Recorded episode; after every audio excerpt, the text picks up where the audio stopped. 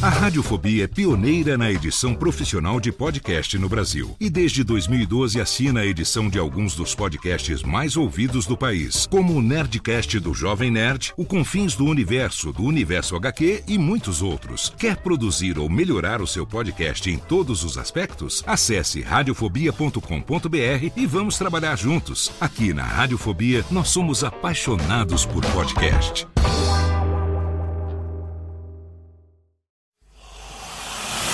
Emoção. Emoção. Aventura. Aventura. Suspense. Suspense.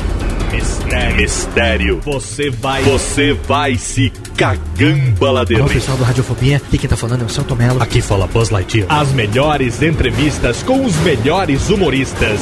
Você só encontra no Radiofobia. Oh, Ranho. Tira daí, moleque. Vai assistir o programa da Xuxa. Radiofobia 500 jardas.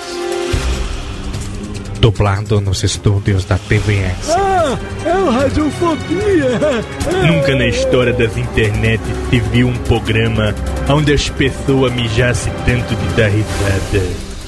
Se você quer uma coisa diferente no que diz respeito aos podcasts, entra no site do Radiofobia. Radiofobia, radiofobia, radiofobia, radiofobia. Radiofobia. Versão brasileira AIC São Paulo.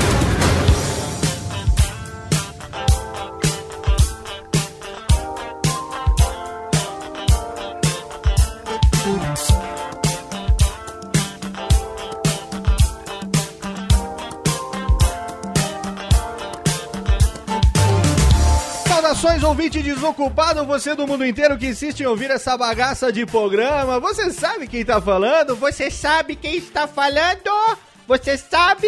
Sou eu, enganei você! Sou o Léo Lopes, o gerente dessa bagaça, Zé Graça, e com orgulho nas minhas tetildes, que eu trago pra você mais um Radiofóbias Técnica Lias, Lias, Lias, Lias, Lias. Se puder tocar as aplausos, eu agradeço, Técnica, obrigado.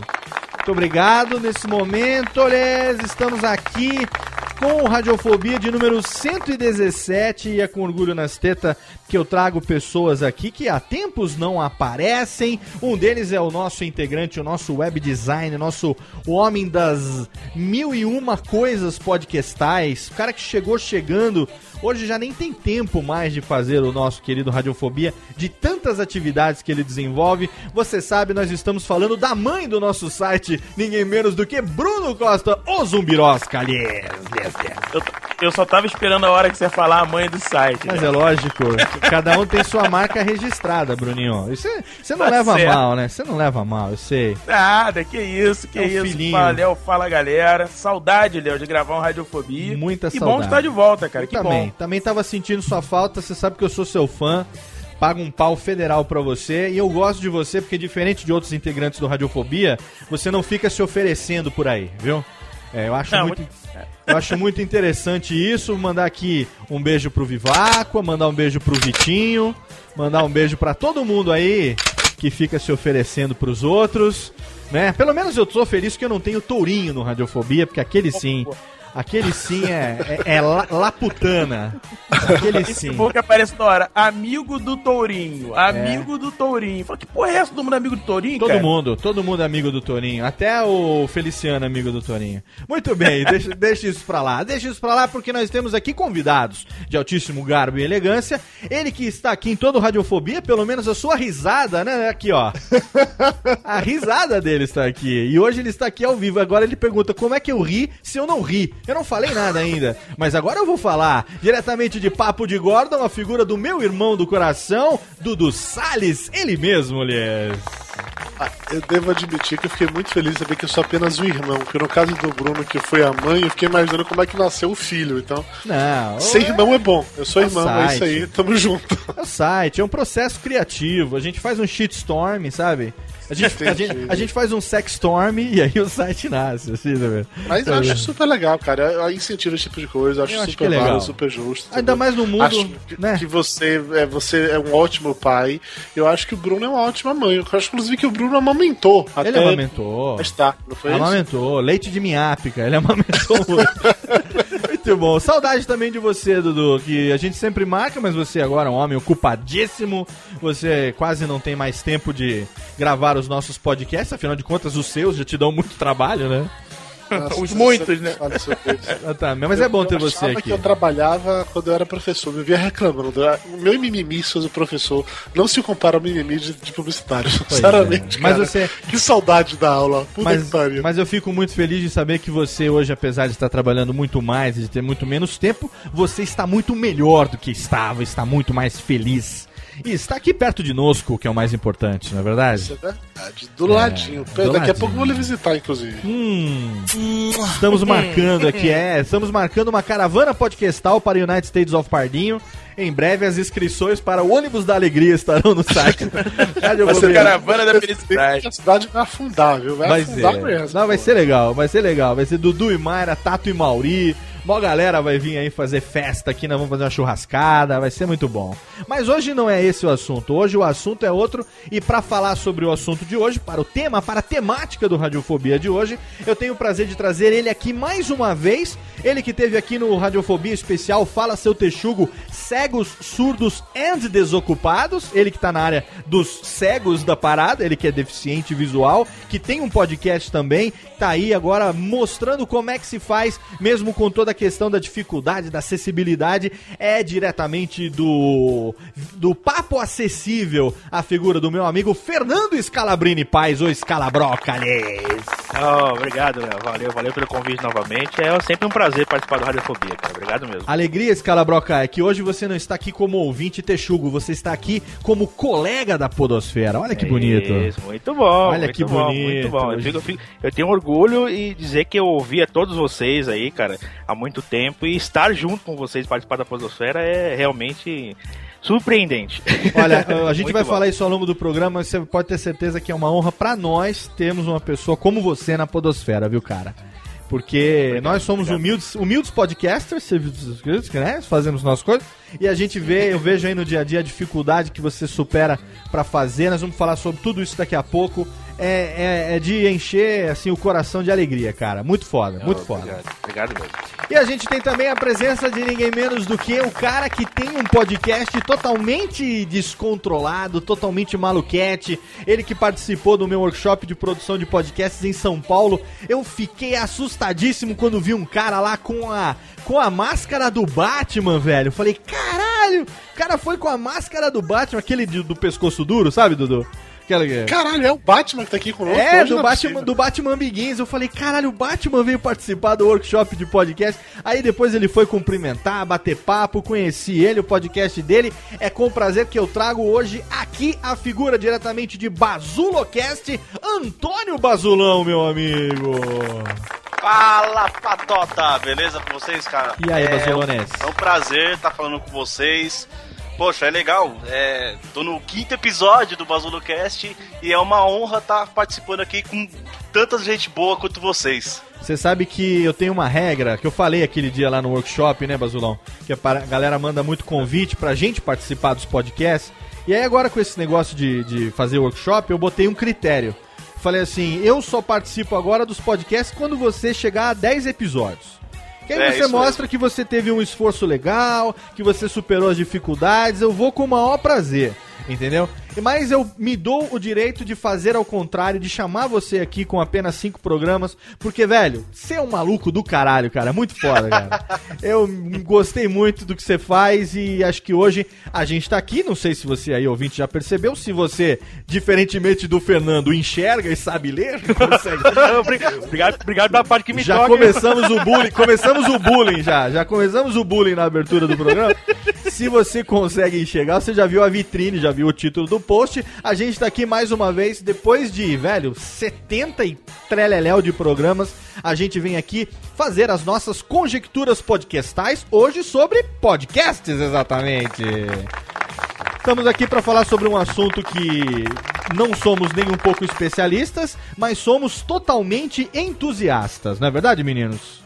Isso. Com certeza. A gente sabe fazer, a gente não sabe porquê, não sabe como, mas a gente faz e a gente gosta pra caralho do que faz. Então a gente vai falar sobre podcast hoje pra você, por que, que cada um começou, quais são os desafios, por que, que o podcast continua sendo uma mídia muito atraente, trazendo cada vez mais gente pra essa podosfera que é que nem coração de sogra. Não, sogra não. Coração de mamã, da mama, da mama italiana, aquela que vem todo mundo comer polenta. É verdade? Vamos para os blocos de recadalho e daqui a pouco a gente volta. Tchau, tchau.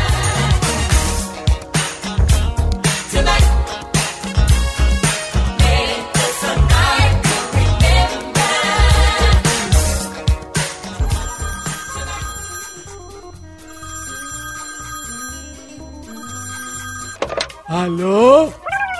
Não, meu pai tá assim. Ah, mas ele não pode atender. Ele tá ocupado, tá fazendo totô. Eu vou anotar. Fala aí. Nossa, é? Puxa vida, hein? Ah, tá bom. Pode deixar que eu falo. Tá, tchau. Ô pai, tem recado aqui, ó. Thank you.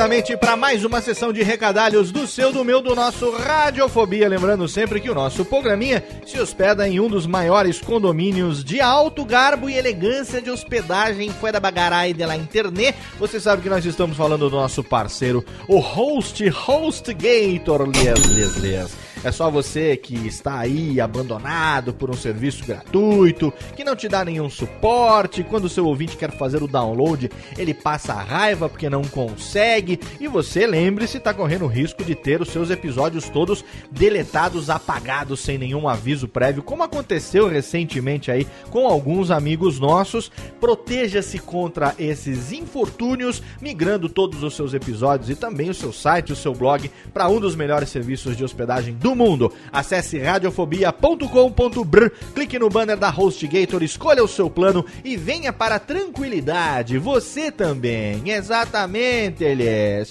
E para ser rápido nos recados de hoje, eu deixo aqui a recomendação para você que ainda não conhece ouvir a nossa nova atração musical Radiofobia Classics. Uma vez por mês, eu e Daniela Monteiro apresentamos para você a biografia musical e alguns dos maiores sucessos de grandes nomes da música nacional e internacional. Então, se você gosta de música, se você não tem preconceito e quer ouvir um podcast musical no melhor estilo Alfa FM, Antena 1, aqueles musicais um pouco mais adulto, um pouco mais classudo, uma coisa para você sentar numa poltrona, tomar uma bebidinha, dar um relax e poder ouvir com calma, o Radiofobia Classics é um programa feito para você. O link tá lá no post. Já temos alguns programas no ar. O piloto com Earth, Wind and Fire. Tem também o número 1 um com Stevie Wonder. E o Radiofobia Classics número 2 com a biografia de Wilson Simonal. E como nós estamos no mês de julho, e no mês de julho temos cinco quartas-feiras, apesar de já termos lançado nesse mês, na primeira quarta-feira,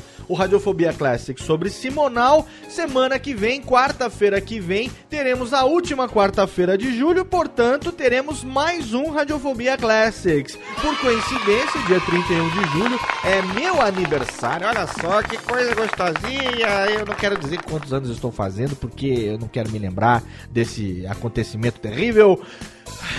Mas como presente, eu vou dar para você mais um Radiofobia Classics, dessa vez com um sucesso pop da música internacional, muito pedido pelo classics@radiofobia.com.br. Se você também quer pedir o seu, manda um e-mail lá pra gente e fique aguardando o seu programa preferido, beleza? Maravilha! Se você tá aí hoje ouvindo esse programa que a gente tá conjecturando sobre podcasts, se você tá começando ou se você já faz e tem aí algumas dificuldades técnicas, técnicas e você quer entender um pouco melhor este universo da produção de podcasts, agora no segundo semestre eu vou retomar os workshops de produção de podcast. E para isso você pode me ajudar a definir quais serão as próximas cidades aonde nós vamos ministrar esse workshop. Tem um link lá no post, você vai entrar no site do Bivet, nosso parceiro para esses workshops e lá você vai manifestar o seu desejo de que o workshop seja realizado na cidade de sua preferência. E aí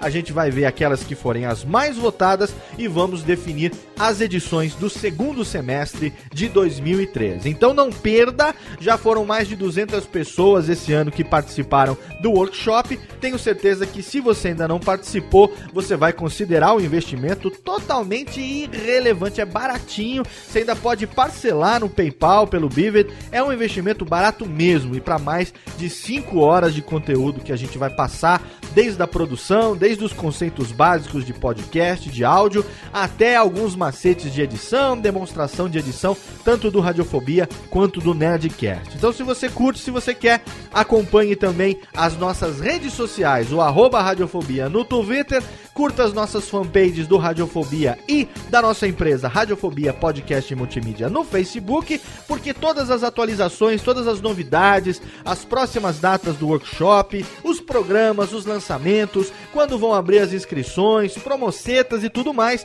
a gente está sempre divulgando pelas nossas redes sociais, pelas nossas xoxomídias. Tá bom assim? Então aumenta o som e fica aí com mais um programa totalmente fenomenal, conjecturando dessa vez sobre os nossos queridos podcasts, sobre a minha vida chamada podcast. Hum, delícia.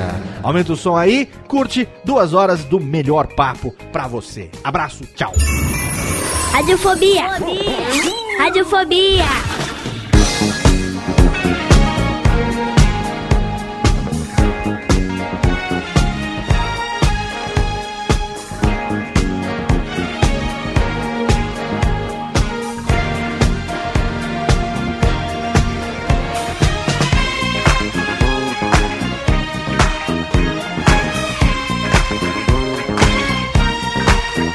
volta, de volta com o seu Radiofobia, o seu programinha antiácido efervescente. Você sabe, aqui você ouve as melódias, aqui você ouve as piadas sem graça. Hoje não tem tanta piada sem graça porque o Vivaco não veio, mas a gente tem aqui os nossos amigos que vão se esforçar para cobrir a cota de piada sem graça que o Vivaco. Tem o Dudu, Léo. Ah, Tem o o Dudu, não, Léo. mas as do Dudu. as Eu não conto piada sem graça, Dudu que absurdo. não conta. Eu posso ser largo bastante pra cobrir o buraco, a, a falta do Vivaco, Isso. mas daí pra dizer que eu faço piada sem graça, Tapa- isso me ofende, Bruno Tapar Costa, o buraco do, tapar o buraco do Vivaco, o Dudu tapa direitinho. Exatamente. Exatamente. Então vamos lá. Tô aqui com o Bruno, tô aqui com o Dudu, com o Scalabroca e com o Bazulo pra gente falar um pouco sobre o podcast da seguinte maneira, né? A gente conheceu o podcast em algum momento, em alguma circunstância, cada um num momento diferente. Eu acho que de nós cinco que estamos aqui hoje, o Dudu foi quem começou há mais tempo, desde a época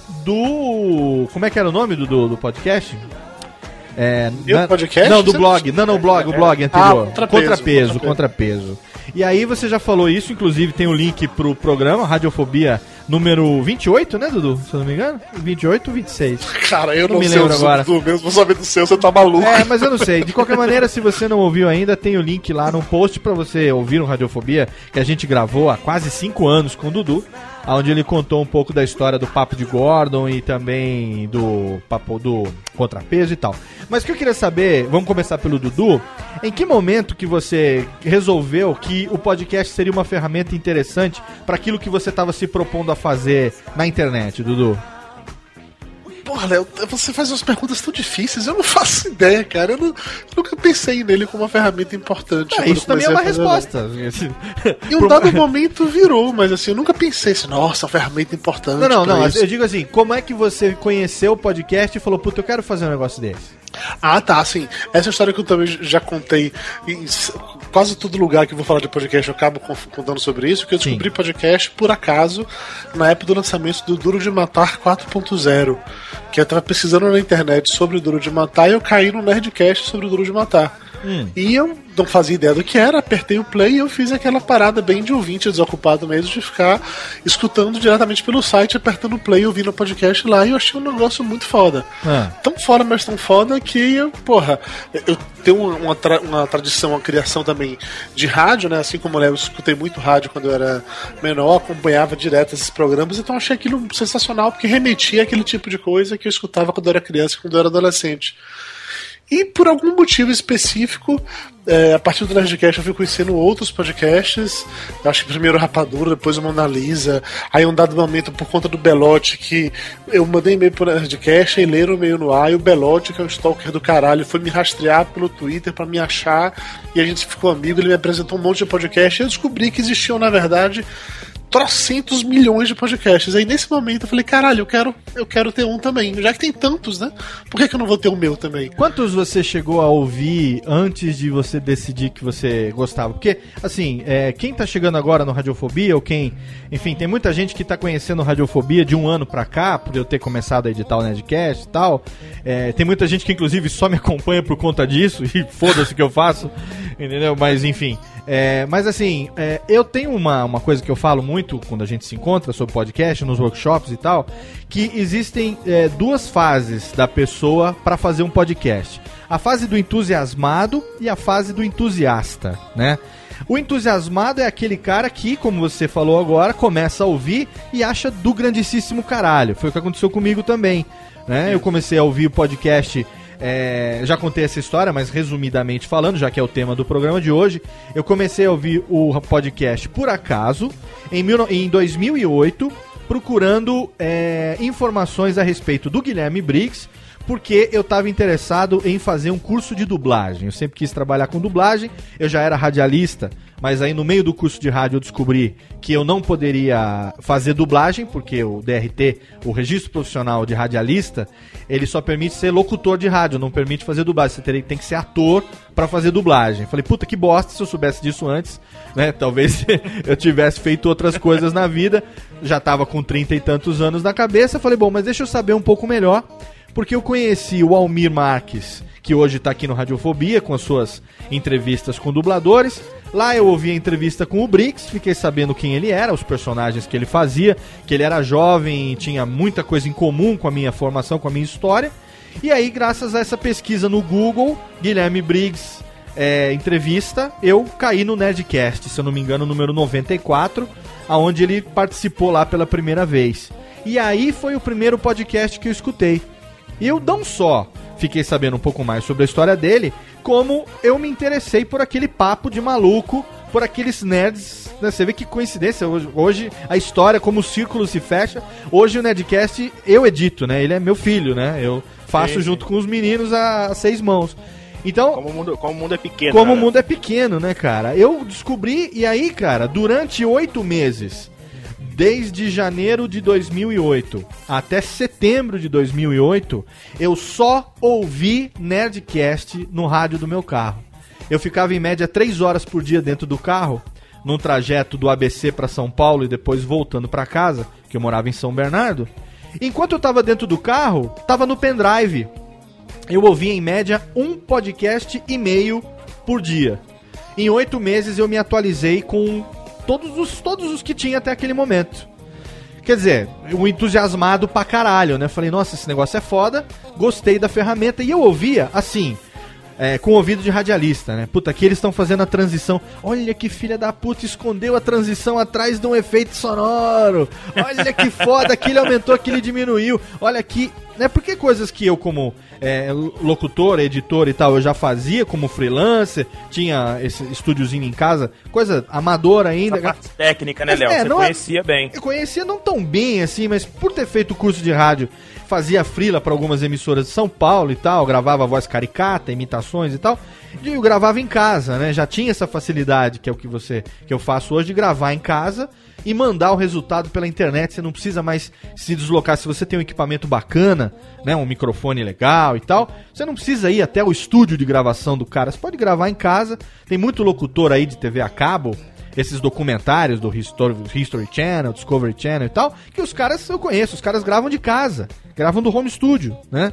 Então, quer dizer, eu ouvia pegando essa parte técnica e falei, caralho, que legal. Eu acho que eu vou fazer um negócio desse, porque eu consigo fazer. É um arquivo MP3, eu vou gravar, né? Vou exportar para MP3 vou depois botar as musiquinhas e tal. E então, então aí nasceu o entusiasta. O cara que se é entusiasmou é pra caralho. Você falar isso, cara, porque assim. É, Puta, a gente meio que ficou quase que o mesmo tempo, acho, só como ouvinte antes de pensar em fazer, mas eu não tinha nenhuma dessas noções que você tá falando, assim, sabe? Porque quando eu comecei a escutar podcast, eu conheci, tu, tu foi olhar aqui agora no Nerdcast pra ver, o de Duro de Matar foi em agosto de 2007. E o primeiro Papo de Gordo foi lançado em setembro de 2008. Então, assim, temos um gap de um ano aí, considerando o tempo em que eu comecei a fazer, o que eu vi, enfim, esses meses oito ou nove meses. Aham. E eu lembro que eu escutei fazendo uma mega maratona também, porque na época eu tava morando em Salvador e Mayra morava em Aracaju. Eu ia de ônibus pra lá cada 15 dias, então eram assim quatro horas de viagem pra ir e quatro horas de viagem pra voltar. Então eu escutava uma caralhada de Nerdcast. Quando acabou, comecei a escutar uma caralhada de Rapadura Cast, mas eu não tinha nenhuma noção disso que você tá falando, sacou? De pegar assim, essas nuances, essas coisas. Eu só via os caras falando, falei, puta, deve ser muito fácil fazer essa merda pra isso, porra. Deve ser muito, deve ser muito fácil, deve ser muito simples, deve ser muito bobo. Se eu tivesse a mínima noção do quanto não era, eu não sei se eu teria criado um podcast naquela época, bicho, mas Então, não sei mesmo. mas aí esse fácil é relativo, porque a gente tem aqui também os caras que, assim, o podcast, comparado com outras mídias, eu acho que hoje, já chamando de mídia, não apenas de ferramenta de distribuição, né, de áudio, seja lá o que for, mas ele como mídia hoje, que já é considerado como mídia, que nem o Nerdcast, Rapadura Cast, o mesmo Papo de Gordo, Radiofobia, é, que são programas que cada um na sua proporção, mas nos dão um certo retorno financeiro, independente da, da proporção, né, sem querer comparar isso em termos de mon- montante, é uma mídia, né? Porque você tem alguém Sim, que claro. paga para que você divulgue o produto ou o serviço dele, né? Só que é uma mídia que qualquer pessoa pode fazer, diferente de um jornal, de uma revista, de um canal de televisão, né? Mesmo Sim, uma web Eu acho, inclusive, que em mídia, em termos de mídia eletrônica pra web, a única coisa mais fácil de fazer do que podcast é, blog. Sim. De resto, eu concordo com você. Porque web rádio, por exemplo, eu pensei, falar, ah, Léo, por que, que você não quis fazer web rádio? Você com essa pegada de rádio. E, cara, eu não conseguiria fazer web rádio porque eu já trabalhei em web rádio. E web rádio é um saco, cara, porque web rádio é o, é o a rádio wannabe, né, cara? Sim, Web rádio é a rádio que queria ser rádio e não é rádio, e por não conseguir ser rádio virou web rádio, entendeu? e aí você. Mas sabe o que eu tenho percebido, Léo? É. Uma coisa interessante, cara, é que muita gente tem feito, hoje, independente do grau de dificuldade, independente se é bom ou é ruim o produto final do cara, Sim. muita gente tem feito vídeo, muita gente tem feito ah, podcast, muita gente tem feito, enfim, uma série de, de, de trabalhos na internet, por aí afora, cara. E, óbvio, com, o avanço da tecnologia, com, as- com a facilidade que a gente tem de tutoriais, né? A gente pode até Sim. falar um pouco do Metacast lá do Dudu Sim. e tudo mais, enfim. Então as pessoas começaram a produzir muita coisa, né? Sim. E, independente do grau de dificuldade, isso que eu fico bobo. Antigamente você precisava procurar um profissional pra fazer determinado trabalho. É. Hoje não, as pessoas simplesmente estão fazendo, cara. É, a gente tem o- uma coisa que hoje já no século XXI, décimo segundo ano do século XXI, a tecnologia dominou as nossas vidas de tal forma de que tudo hoje é acessível, é feito em casa. Exato. né? Então, você tem hoje num pendrive, num HD, uma quantidade de músicas que antigamente uma rádio precisava de um quarto inteiro para guardar LPs e cartucheiras. Hoje em dia você guarda esses arquivos compactados no seu HD, no seu pendrive, enfim. Né? Então você tem a Tudo isso facilidade. facilitou, né? Você tem a facilidade da, da mídia, do armazenamento da mídia. Você tem a facilidade da forma de comunicação, que eu acho que o mais bacana que a internet veio democratizar essa questão da mídia. A gente tá vendo esse, esse fenômeno hoje, por exemplo, vou dar como exemplo o Porta dos Fundos, tá? Porta dos Fundos, um exemplo de um canal que na internet hoje já virou mainstream. Né? Não tem como Sim, negar. sim. pela, Verdade, pela verdade. audiência que os caras têm hoje na internet, o Porta dos Fundos, como programa de humor, ele já virou mainstream. E eu me arrisco a dizer que ele é muito mais rentável do que muito programa que tá em canais de televisão que estão aí há 20, 30 anos e que dão audiência 1, 2, traço. Sim, né? sim, não tenha dúvida. Então a, certeza, a né? democratização da, da, da mídia que a, que a tecnologia trouxe pra gente fez com que qualquer pessoa que tivesse vontade de se expressar, independente da motivação, tá? Seja pra aparecer pura e simplesmente, né? Aquela coisa de você, entre aspas, orcutizar as coisas, né?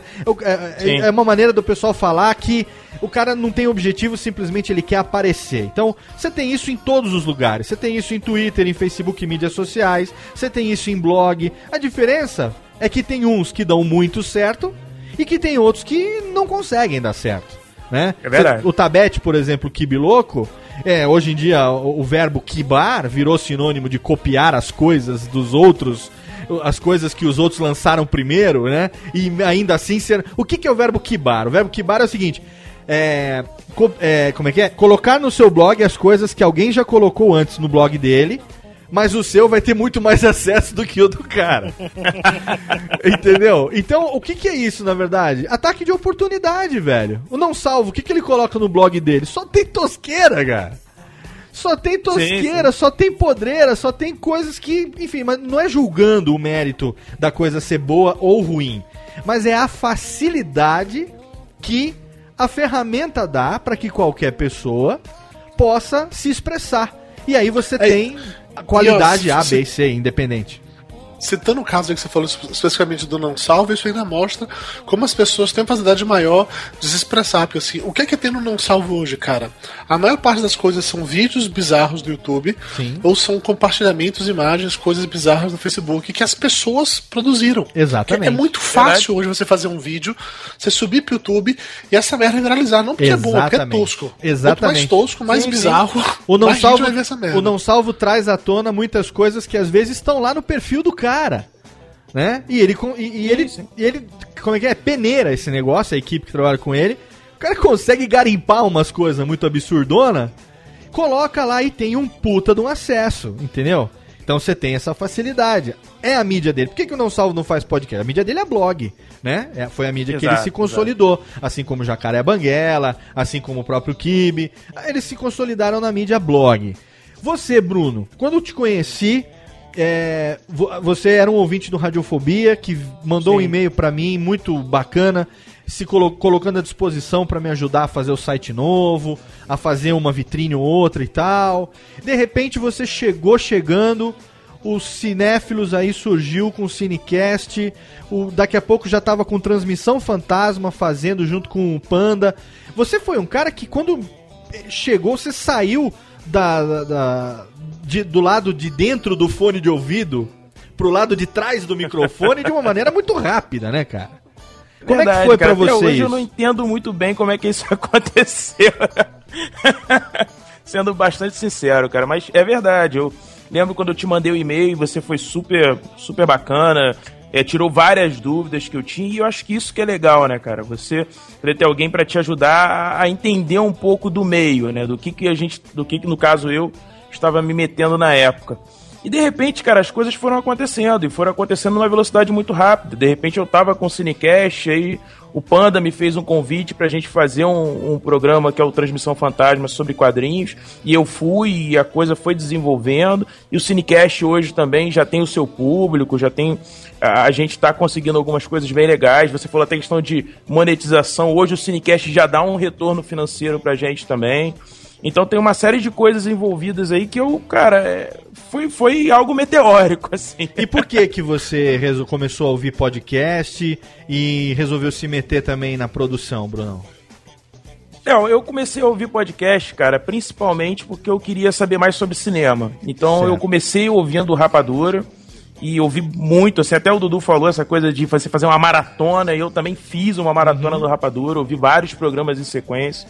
E descobri depois o Radiofobia engraçado. Eu não ouvi o Jovem Nerd primeiro, não ouvi o Nerdcast primeiro. Olha eu aí. ouvi o Rapadura, depois ouvi o Radiofobia, O pra pior é que- depois ouvir o Nerdcast. O pior é que eu não posso nem mandar um chupa Jovem Nerd agora, senão eu me fodo, né? eu não de- posso. vai ser demitido, né? Não, eu não posso, porque agora pra mim interessante é que o Jovem Nerd cresça cada vez mais, né, cara? É verdade. Pô. Mas eu fico lisonjeado de saber. Sempre, de vez em quando tem um ou outro que aparece dizendo que ouviu o Radiofobia, depois do Radiofobia foi pra Papo de Gordo, Monacast, We Are Geeks e os irmãos, né? Que a gente tá Depois, sempre depois junto. eu descobri o restante. Aí eu ouvi o Papo de Gordo, ah, ouvi o We Are Geeks, ouvi o Vortex, enfim, ouvi vários outros podcasts, Aham. Masmorra, enfim. Pirata Cast, né? Isso, fui ouvindo todos, até. E isso que é legal, até eu descobri o que eu queria fazer. Porque eu, no primeiro que eu ouvi, eu falei, cara, eu quero fazer isso. Eu Legal. quero descobrir uma forma de fazer isso também. Eu quero poder falar e, e quero falar sobre cinema. Era uma coisa que eu sempre Deixa eu gostei. te fazer uma pergunta. É, esse, esse tesão, essa vontade de falar, ela, ela começou. É uma pergunta, tá? Eu não sei, viu? O próprio ouvinte. Ah, eles combinaram, não, não tem pauta esse programa. Eu tô conduzindo aqui, a pauta tá na minha cabeça, eu tô conduzindo de acordo com o, o, o assunto. É, esse negócio de querer falar surgiu, talvez, você vai me dizer sim ou não, de tanto ouvir o Rapadura, você queria dar uma opinião sobre alguma coisa ali num determinado momento, mas, mas não conseguia porque não teria feedback, você só tava ouvindo, né, cara? Você queria discutir com o Maurício Saldanha e falar, não é isso não, Maurício, assim você está errado. É. Para de falar besteira, Jurandir. Eu Exato. sei, eu entendo isso, cara, eu entendo. É isso, Brunão? Tem um pouquinho É exatamente disso? isso, Léo. Acho que, inclusive, a maioria das, das pessoas que hoje me- até falam comigo, perguntam sobre podcast e tudo Hum. mais, eu converso, falam exatamente isso, cara, que começaram o seu podcast porque ou ouviram o Papo de Gordo e queriam dar uma opinião, ou ouviram o Cinecast e queriam dar uma opinião, ou Rapadura, ou Radiofobia, e, e- e não tinham como dar essa opinião, né? Porque, cara, a gente recebe muito feedback do- dos ouvintes, né? Aham. Tem muita gente querendo falar com a gente o tempo todo, querendo dar suas opiniões, e vez ou outra você não consegue dar atenção pra todo mundo. É- Claro. É normal, é natural. Então eu acho isso interessante, porque os caras chegam, pô, cara, eu ouvi o seu podcast, vocês falaram sobre tal filme, eu quis daí fazer o meu podcast. E foi assim comigo também. Olha, eu, eu, eu ouvi o Rapadura e eu, e eu comecei numa escala assim de ouvir todos os dias o Rapadura, eu ouvia às vezes dois, três programas por dia. E eu cheguei no ponto de falar, cara, eu queria dar minha opinião, queria falar e, óbvio, você não tem como, ainda mais um Rapadura Lógico. que tem, enfim. Mas aí você. O podcast sempre foi uma alternativa. Você sempre quis falar sobre cinema de alguma maneira. Sim, ou, ou sim, foi eu a motivação. sobre cinema. Ou foi a motivação. Porque assim, a pergunta acho que não, não formulei bem. Você queria alguma coisa sobre cinema, encontrou o Rapadura e ali você viu um canal, uma coisa que você poderia fazer? Ou só depois de ouvir o Rapadura que você teve a ideia, falando, putz, eu acho que seria legal fazer uma coisa também nessa mídia? Só depois de ouvir o Rapadura, Léo. Ah, então isso Ouvi é o. Rapadura e, e, assim, eu comecei a formular a ideia, né? E depois que eu comecei a participar do Radiofobia contigo, e é por isso que eu falo, eu sou muito grato ao Radiofobia pelo espaço e, e pela, pela amizade que a gente tem hoje, Léo. Uhum. Porque você me deu a possibilidade de ver que eu poderia fazer. Legal. que eu cara. poderia Pô. realmente, não, Você não eu, sabe eu como eu quero fico fazer feliz, coisa mais cara. profissional. E aí Sim. a gente começou a fazer de uma forma mais profissional. Você não sabe como eu fico feliz, porque você, já falei isso em off, já falei isso também no We Are Geeks e tal. Você é uma das pessoas mais bem articuladas que eu conheço. Os assuntos que você fala, Obrigado. que você gosta, quadrinhos, então, é um prazer ouvir você falar sobre quadrinhos. Você entende do negócio. Você e o Panda falando sobre quadrinhos é um, é um êxtase pra quem gosta de, de, de, de quadrinhos, pra quem acompanha no dia a dia, sabe? E ver isso acontecer, eu acho que é natural, né, cara? É, Sim, porque sim, com certeza. você começa na empolgação e quando você vai ver, você não consegue sair mais daquela cachaça maldita, né, cara? É um vício, cara. Um eu falo vício, isso pra né, todo cara? mundo. Se você Ô- fizer podcast, meu amigo, você vai se viciar. Não tem jeito, cara. Scalabrini é, participou do nosso Radiofobia especial. Fizemos um Fala Seu Texugo sobre acessibilidade, aonde a gente recebeu aqui, por incrível que pareça, ou por incresça que parível, tanto faz, a gente recebeu aqui ouvintes com deficiência visual e também deficiência auditiva. Tem lá o Juliano Sil, nosso querido ouvinte, que se ele tiver com o aparelho agora deve estar escutando a gente. Ele é surdo. Ele só tem 20% de audição em um dos ouvidos. E ainda assim ele é um ouvinte de podcast, né? O Scalabrini, ele tem dif- dificuldade é, visual. Você conta pra gente um pouquinho, só pra quem não ouviu naquele programa, Fernando. Você tem uma, uma deficiência visual é, congênita de nascença, não?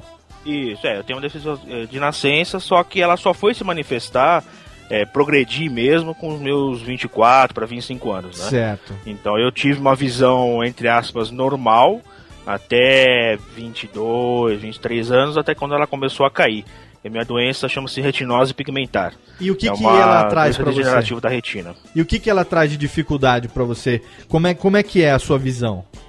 Cara, hoje minha visão ela tá em torno de 5% só no olho direito. Certo. Ah, A visão olho esquerdo já não tenho mais e olho direito só 5%. Só que ela não é mais funcional, né? Tá. Eu tenho a visão assim, eu percebo luz, percebo que tem o monitor ligado, eu percebo essas coisas. Não, não tem mais função é, efetiva, entendeu? Entendi. E você tinha falado pra mim, né, quando a gente conversou, inclusive se o ouvinte quiser, o link tá no post desse programa, é um dos mais baixados. Você sabe que a gente tem 117 programas no ar, 117. O programa mais baixado de todos até hoje foi a entrevista com o Jovem Nerd com a Zagal. Acho que por razões óbvias, né? Não é de se estranhar isso. O segundo programa mais baixado na história foi a, um programa que a gente fez sobre imitadores. Imitadores Ah, somos nós. Com o Fernando, Ótimo com o Vitinho, com o Briggs. E o terceiro programa mais baixado da história do Radiofobia é o Fala Seu Texugo, Cegos, Surdos e Desocupados, cara. É, o 96, pô, bacana. Esse programa, bom, a bom. técnica tá homenageando Parabéns. aqui. Esse programa é o mais é, é o terceiro mais baixado de todos. E essa questão da acessibilidade, eu acho que é uma coisa que desperta também a curiosidade de muita gente, né? Você falou nesse programa que pra você tudo tem que ser em alto contraste e ainda assim não é suficiente pra você poder enxergar tudo, né, cara? Não, não. Me- Mesmo estando em alto contraste, é, por exemplo, meu monitor agora aqui na minha frente, ele tá em alto contraste. Seria o fundo preto com letras brancas. Certo. Só que eu não consigo ler, me- mesmo assim. Pode aumentar quanto, quanto for que é, não tenho mais definição para poder ler. Tá, e como é que a gente Então- conversou no chat do Skype? Ah, então. Aí, aí é um pequeno truque. Ah, então conta, conta a mágica. É, aí chama-se leitor de telas. Certo. Eu uso o que todo deficiente visual aí precisa, né? Que é um leitor de telas. É, é chamado, eu, o que eu uso chama-se NVDA, que é um leitor gratuito, open Aham. source, né? E ele lê tudo, tudo que tá na tela. E a- a- atrelado a esse eh, NVDA tem um outro programinha que deixa o Skype acessível. Entendi. Então ele, ele acessa a área de mensagem do Skype e eu ouço o que vocês estão escrevendo. Ah, ele traduz em palavras faladas pra você, em Isso. áudio, o que tá sendo escrito na tela. Exatamente. Inclusive É um- os é um menus e tudo. speech, né? Tá, entendi. É um text to speech, inclusive os menus e tudo isso também ele lê pra você, né? Tudo, tudo. Pra você tudo. saber Eu tenho, aonde que eu você tá. tenho né? acesso, ah, na questão do Windows, eu tenho acesso aí a. Chega, velho, aos 90% de tudo que tem no Windows Olha só, com esse leitor de telas. que legal. né? Ah, no, no Mac eu tenho acesso um pouco mais, eu tenho aí quase 90, tô 99% de acesso no, no Mac com, com o mesmo leitor de telas. Tá. Né? Já como é que é outro leitor de telas, né? Agora, o E- Dudu, eu fico imaginando o seguinte. Dudu tá aí, Dudu? Tô aqui. Como é que um cara que mal e porcamente consegue enxergar o que tá escrito no Skype, como é que esse cara edita podcast, caralho? A não ser que você use a, a maravilhosa desculpa atual de ah não, gravou ao vivo via Hangout, não tem edição. Caso contrário, eu juro que eu não consigo entender, velho. Cara, esse cara ele vai, ele eu vai, também, cara, não ele, consigo. ele vai fazer os mimimi do Dudu se arrepender do mimimi da vida inteira dele agora. De, de ter editado. O Fernando, antes de chegar nesse ponto, que é a cerejinha do bolo dessa história da, da, da edição, mas conta um pouquinho por que podcast, por que, que você resolveu fazer o Papo Acessível, onde que você descobriu aí o podcast e falou, mesmo com toda essa sua é, dificuldade, né, de acessibilidade, você falou assim, né, foda-se, vou fazer um podcast também, quero só ver. É, então, eu descobri podcast. A primeira vez que eu ouvi a palavra podcast, eu É. tava no carro, ah, ouvindo a rádio CBN. Aí é, tinha aqueles comentaristas né, da CBN e tal, aí veio, veio a propagandinha, o spotzinho falando, olha, se você perdeu o com- comentarista aqui, é, acesse nosso site e ouça o nosso podcast. Certo, Falei, claro. Podcast? Falei, que, que diabos é isso, né? A CBN Então, que tem uma quantidade muito grande de podcasts, é uma das rádios pioneiras em disponibilizar todo o seu conteúdo jornalístico é, em podcasts separados e tem um canal de conteúdo na iTunes Store bem legal, né? Exatamente. exatamente. E isso foi em 2008. 2008. Certo. A minha visão já tava ali. Quer dizer, pro- você pro tava saco. no rádio, você ouviu isso, aí você voltou pra casa e você foi procurar o podcast da CBN. Isso, isso, exatamente. Fui procurar o que que era. Eu não sabia o que que era podcast. né? Entendi. Eu fiquei, fiquei curioso ta- tanto pela palavra, né? Legal. É, o que diabos era isso, né? Então fui procurar, descobri o que que era. Aí, meu amigo, aí foi uma beleza, né? Foi, eu entrei no. É, é, é, cego na Disneylândia, né? e aí, cara, eu descobri o que era podcast, aí descobri a, a Garota Sem Fio, descobri o Nerdcast, eu descobri alguns podcasts. E, cara, é, é, para quem é deficiente visual, o podcast, cara, não tem nada melhor. Porque é áudio, cara. Não tem, não tem coisa mais acessível que um podcast. Olha aí. Então, hoje, hoje o podcast é a minha principal fonte de entretenimento. Eu não, A- não me canso de dizer O isso. podcast acaba sendo o seu jornal, a sua revista. Exatamente. Né? Exatamente. Exatamente. Ele acaba- Meu entretenimento, minha revista, meu, meu, meu diário de notícias. é, tanto que eu acompanho, sei lá, 30, 40 podcasts, né? E você é o exemplo de uma pessoa que pode dizer que qualquer coisa pode virar podcast, né? Com certeza. Qualquer assunto, né, cara? Com certeza, com cer- qualquer assunto. E, e quando eu descobri e, e- virei entusiasta né, da- dessa, dessa mídia, é, aí, aí vem aquela, aquela questão da necessidade, né? Eu comecei a procurar, é, é, puxando pra minha sardinha ali, né? é, Se tinha alguma coisa de acessibilidade. E tinha, mas tinha só em língua estrangeira. Certo. Não tinha em português. Então, bom, quando você não encontra o que você quer, você cria, né? Então, Claro. Me, me, me deu um estalo, falei, bom, por que não criar é, algo que- do, do qual eu sei falar e, e, e juntar útil ao agradável, Mas qual eu isso, gosto. isso é só pros bons, viu, Fernando? Quando você não encontra o que você quer, você cria, é só pros bons. Na grande maioria, quando não encontra o que quer, reclama. reclama, xinga. verdade. Por que, que ninguém faz uma porra dessa? Vai pra puta que pariu, nós somos excluídos, ninguém pensa no ceguinho. Não, o cara falou assim, não tem? Então eu faço. É isso, cara. Né? É isso. cara, é, é isso aí. é Mas isso aí como foi, cara, pra você começar a descobrir quais são as ferramentas e como é que eu vou fazer pra editar se eu não enxergo um palmo na frente dos meus olhos? Como é que eu vou fazer? Como é que eu vou editar? Porque a gente sabe, né? A gente que mexe com isso, com edição no dia a dia, o, a edição é waveform, né, cara? É aquele formato de ondas. E não tem nada e o que conceito tra- mais básico de edição que envolve você cortar áudio, selecionar, alterar, isso envolve você selecionar um trecho, você está vendo aquele trecho É. especificamente para fazer uma, uma ação. Uma das coisas que eu falo no workshop, inclusive aqui, a minha esposa às vezes vem aqui ver, eu tô trabalhando em casa agora, né? O escritório fica em casa. Ela vem trazer um café, vem olhar e conversar qualquer coisa, e ela vê eu com Vegas aberto o dia inteiro, editando, né? E ela fala, "Mas como é que você entende um negócio desse? E quase sempre eu falo pra ela, olha, a gente chega num ponto que a gente consegue ler o áudio, entre aspas. Né? É, depois de um certo tempo você já sabe o que é risado, o que é respiração. Exato, você sabe você até reconhece de quem é a voz, só pelo, pela curva que o gráfico faz. É muito escroto isso. Se eu tivesse que depender de ouvir cada gaguejada do Cardoso no Nerdcast, por exemplo, levaria. eu te disse. levaria, eu te disse. levaria do Cardoso. Cadê? TNK, manda um beijoca pro Cardoso, senão vai ficar bravo comigo. Beijo pra você. Se eu dependesse de, de ter que ouvir cada coisa, então eu, eu, eu chego ali, eu sei que, pelo padrão do waveform, ali tem uma sílaba repetida, entendeu? Nos próximos 3 segundos. É um papapá. Eu vou, eu vou cortar o primeiro pá, vou ficar com o último pá. E, e, e, e o- e o, e o, o gago não é mais gago, ele é um Nelson Gonçalves cantando. né? Ninguém fala que o cara é gago. Como é isso pra um cara deficiente visual, velho? Então, eu vou, eu vou desconstruir tudo isso que vocês aprenderam. Tá, por favor, legal, legal, desconstrua.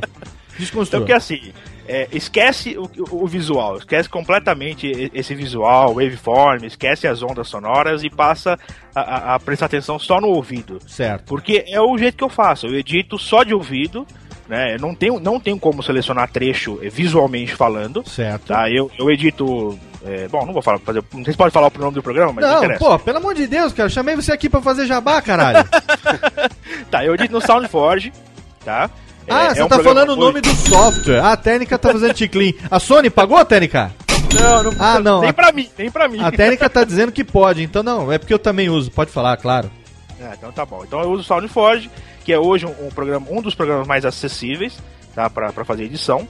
E eu faço tudo que vocês fazem com teclas, com, com um atalho de teclado. Certo. Então é tudo por, por atalho. Eu, eu vou pro começo, eu, eu marco um trecho, eu separo o trecho, eu copio, eu abro outra janela, eu ponho, eu sobreponho, eu mixo, eu faço tudo isso por atalho de teclado e tudo de ouvido.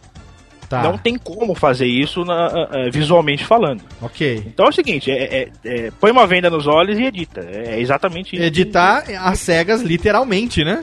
Literalmente. É, literalmente. às cegas, literalmente. Quer dizer, você usa os atalhos, por exemplo, você tá no SoundForge, você quer marcar um trecho, você aperta o M, ele marca um trecho, né?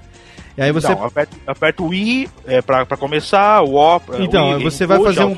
vai quando você vai fazer um corte, aí depois você vai pelo número dos trechos que você marcou, um, dois, três. Você, Não, você, é- você fez um, um curso, um tutorial de SoundForge, ou você aprendeu isso tudo na raça? Então, eu aprendi, é, tive algumas dicas é, do J. Salvador, não sei nem, nem, nem, se ele ouve esse programa, um abraço para ele. Legal. Que ele é também um cego, que edita, edita programas. Ele não faz podcast, mas ele faz o programinha dele semanal e tal, né? Legal. É, ele me deu algumas dicas é, é, primordiais de como, como é, trabalhar com SoundForge. E daí pra frente, cara, é fuçando. É fuçando que se aprende, mexe aqui, mexe ali, faz um teste aqui, faz outro teste acolá e vai indo, né? Caralho, que foda isso, cara. Eu respeitei você fortemente agora, velho. Nossa, eu respeitei Eu também, muito, cara. cara. Porque eu, eu, eu, enfim, fico, passo 10 a 12 horas por dia editando podcast. Seja o Radiofobia, seja o Nerdcast, seja outros programas é, de outros clientes e tal. Enfim, mas assim, a minha vida é essa. E eu não consigo imaginar como que isso seria feito sem o sentido da visão, cara. É. É, porque você tá trabalhando com áudio, então é, é, é, é, é assim, talvez seja difícil para quem visualmente edita, né? Mas Sim. você tá trabalhando com áudio, então nada mais acessível do que você editar através do próprio áudio. Claro. É, eu, eu não uso é, o visual até porque não posso usar, né? Então, Óbvio. É, Mas é. assim, me, me tira a dúvida, assim, com umas paradas bem de refinamento mesmo, assim. O momento certo de fazer o corte. Eu sei que Ah, você então- vai pelo áudio, mas esse de repente deve acabar tendo de fazer e voltar várias vezes até chegar naquele ponto certo que você quer cortar. Entendeu? Porque são coisas que a gente vê no, no visual, você percebe mais facilmente do que às vezes no áudio. Tem que, se a gente editando já ouve o mesmo trecho trocentas vezes até deixar do jeito certo, imagino que no seu caso É. também deve rolar isso, né? É, eu depois de 22 programas, nós estamos com 22 programas já, já no ar, né?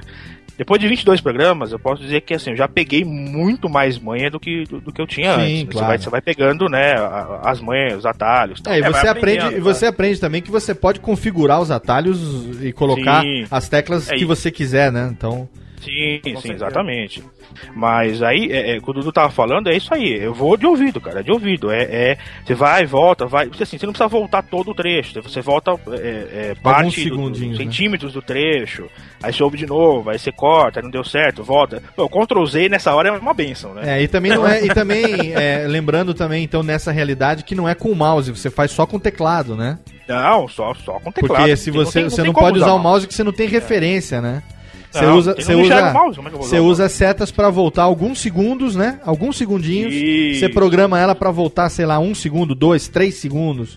Né? Tem- É, eu programo pra voltar milésimos, né? Milésimos de segundo, Certa né? volta milésimos até, até eu chegar no ponto, no ponto exato onde eu quero É, cortar. E você deve ouvir muito assim a gente falando aqui de repente, de, de repente, de- né, vo- É, exato. tá indo, aí, aí mantém, mantém o play e você dá um, re- um rewind com o play que continua assim, né? Falando, volta e você É, para no ponto que você quer, mais ou menos isso, né? Mais ou menos isso, mais ou É. menos isso. Olha que Mais foda, ou cara. Cara, a Técnica tá dizendo aqui que você merece mais aplausos aqui. Foi, Técnica? Não, obrigado. a Técnica tá fazendo reverência aqui no, no- no aquário. Puta que pariu. Foda pra caralho. Fernando, me tira uma dúvida, cara. Quanto tempo você demora editando um cast, cara? Cara, isso depende muito do cast. né? Se, se o convidado ajuda, É, tem essa, né? É, em média, em média, em média, quanto tempo você demora? se o convidado ajuda e não gagueja no cast, a gente edita, eu consigo editar em 16 a 20 horas mais ou menos. Olha aí. É, isso, isso fazendo mixagem, trilhagem, fazendo tudo, né? Ah, até o, até o vigésimo programa eu fazia é, tudo sozinho, edição e trilhagem. Programa que tem em média quanto tempo de duração pronto? Uma hora, uma hora e vinte mais ou menos. Olha aí, é a média, é isso mesmo. 16, 17 horas de edição pra uma hora de resultado final. É isso aí. É, e até o vigésimo eu fiz sozinho, tudo isso, né? Ah, do vigésimo primeiro e o vigésimo segundo eu tô, tenho a ajuda agora do Alexandre Costa, que também é cego. Legal. É, ele faz a trilhagem e eu faço a edição. Então, porque a gente tá soltando agora uma vez por semana, é, toda semana um programa, né? Aham. Então, pra ser mais rápido, tem, tem que ser dois editando, senão eu tô lascado, né? E o Papo Acessível, ele fala especificamente sobre acessibilidade? Ou ele é papo, o nome é Papo Não. Acessível porque ele tem que ser. Ele é um programa que é feito por quem tem essa questão da acessibilidade. É, ele, ele tem. O, o foco dele é falar sobre diversos assuntos desde um ponto de vista da acessibilidade. Tá. Então a gente fala sobre qualquer coisa, mas dá o nosso pitaco, né? Dá, dá a, nossa, a nossa ideia, a nossa visão aí, entre aspas, sem trocadilhos, né? É? daquele, daquele assunto, né? Então, é- é- essa é a intenção. A gente falou, sei lá, já falou sobre festa junina, já falou sobre pirataria, que foi o último programa agora. Mas É, sempre gente rola o ponto de vista da acessibilidade no, no, no papo? É, sempre tem, sempre tem alguma história é, é, do desenho visual, como é que a gente fez pra enfrentar aquilo. Sempre É tem tipo, alguma é tipo história. um papo de gordo da galera de deficiência Isso. visual, né, cara? Você pode falar sobre qualquer assunto, mas sempre tem uma história de comida, de cocô, de arroto. Exatamente. né? No caso do cego, tem sempre história de quê? De, de comida, de cocô, é isso? Não, sempre história de gente que caiu no trilho do trem, gente que meteu a cabeça no orelhão, tem sempre essas historinhas. Ah, aí é legal porque aí fica o, o lógico que o link no post do Papo Acessível. Eu recomendo fortemente que a galera escute também esse programa. É, e agora eu queria ouvir nesse final de primeiro bloco também um pouco do Bazulo, que tá aqui agora, até por enquanto, mais ouvindo, né, do que, do que falando qualquer coisa. Bazulão, você esteve comigo no workshop lá em São Paulo. Conta um pouco de você, da sua história, do Bazulo Cast, o que, que você faz da vida, por que, que você resolveu fazer, como é que você conheceu. Enfim, isso que a gente tá falando agora, como que aconteceu isso pra você? Cadê o Bazulão? Caiu? Oi, oi, oi. Tá com lag, filha da puta. Pera aí que eu vou derrubar. Agora é o momento. Agora é o momento que a gente derruba todo mundo e chama todo mundo de volta pra renovar a chamada. O ouvinte não percebeu nada. Agora não tem mais lag. E agora eu repito a pergunta. Você tá aí, Bazulão? Tá me ouvindo? Oi, tô ouvindo. Agora é sua vez, queridão. Por que BazuloCast? Como é que você conheceu esta bagaça chamada podcast? Como é que você resolveu botar uma máscara de Batman e fazer esta Merlin que você tem feito? Conta, conta, um, conta um pouco da Oh, sua história aí. é, eu já ouço podcast há bastante tempo. Eu, sempre fui de pesquisar, entrar na internet. Sempre gostei dessa coisa de, de gravar. É, tenho. Tive banda quando eu era mais novo. Eu sempre gostei de me apresentar. Essas, essas coisas doidas, né? E. Não, alô? Oi, pode falar, tamo Oi? aqui. Ah, tá, desculpa. Eu tô... Mas aí, é, eu sempre gostei de fazer gravações. Eu gostava, desde ouvir rádio, eu, eu gravava ah, os programas de rádio que tinham antigamente. Que é um caso, por exemplo, que você tem aí dos Sobrinhos da Taíde, eu tenho uma fita que eu gravava toda a história do Ah, Despertou Man, sim. só eu falando. Eu Ah, fazia- é, é o que eu fazia. todas as vozes. É o que eu fazia com o Queça quando a gente era criança aqui em Serra Negra. A gente ouvia o Djalma Jorge na, na Jovem Pan. Na época não era na Jovem Pan, mas era aqui na União FM aqui de Mogi Guaçu. E aí acabava o programa, a gente gravava o programa. Acabava o programa e a gente gravava o nosso Djalma Jorge Show na sequência, né, cara? Você É, fazia... eu fazia o- eu fazia um pouco mais da imitação. O que parecia lá, eu gravei já o Wilber, gravei o Esperto Man. Eu ach- achava legal, eu sempre gostei dessas coisas. E aí começou com essa coisa da, da internet, de ficar entrando em site. Aí eu acabei descobrindo o podcast através do, do Nerdcast mesmo. Legal. E aí, pelo Nerdcast, eu fui começando a ver Rapadura Cast, é, aí depois veio você, veio o Papo de Gordo, veio agora já, já tá meio que tudo grande, né? Porque hoje já tem 99 Vidas, Cruzador Fantasma, Cocatec. Hoje eu sou. é, Hoje eu ouço muito podcast, demais até. Cara, E é, e é bacana. Eu sempre quis criar. Eu, eu- na verdade, quando surgiu a ideia do Bazulo Cast, é, eu acabei absorvendo muito podcast. E eu queria tentar fazer alguma coisa diferente, fazer uma coisa doida, sei lá. Eu falei, ah, vamos fazer o Bazulo Cast.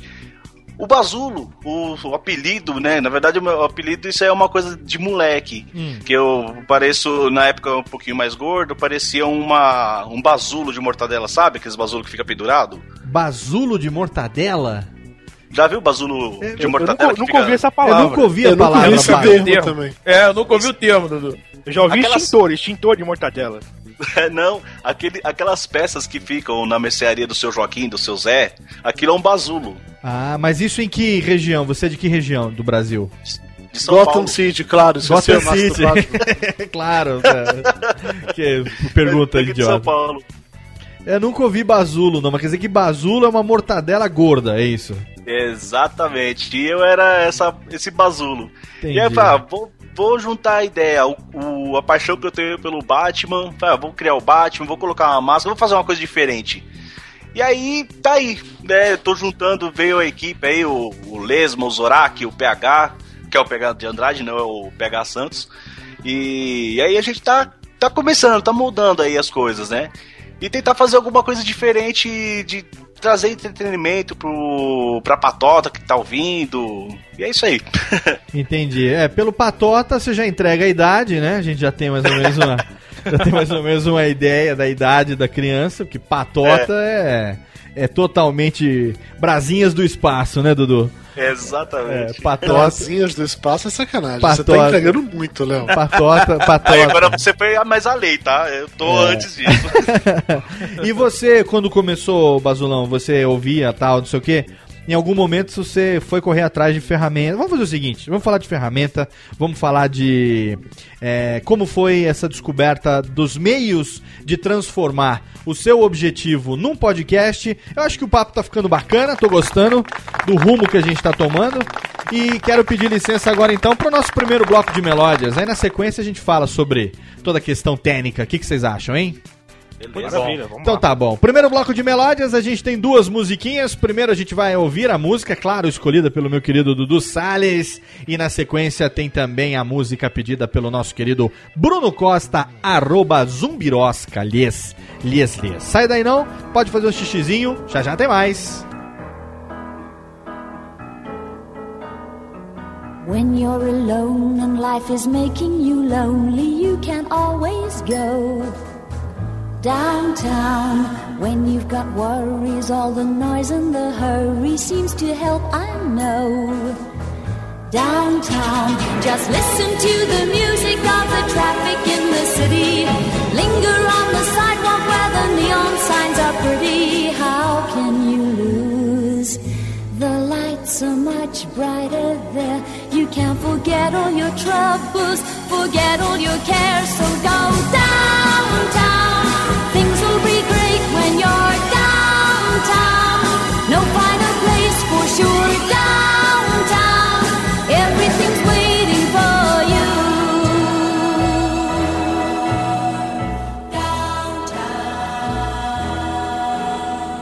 Don't hang around and let your problems surround you. There are movie shows downtown. Maybe you know some little places to go to where they never close. Downtown, just listen to the rhythm of a gentle bossa nova. You'll be dancing with them too before the night is over. Happy again. The lights are much brighter there. Can forget all your troubles, forget all your cares. So go downtown,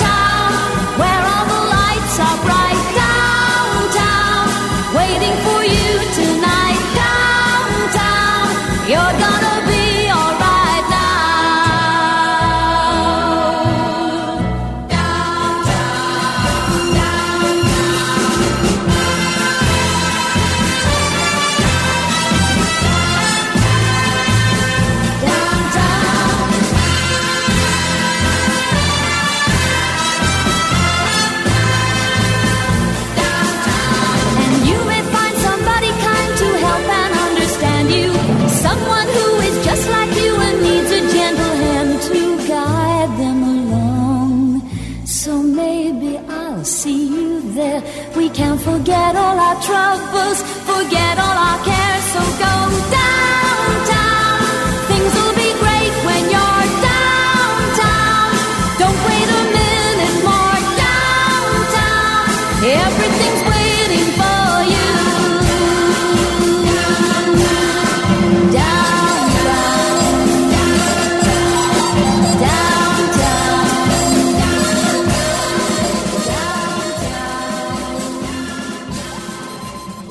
Olha bem, olha bem, conhece.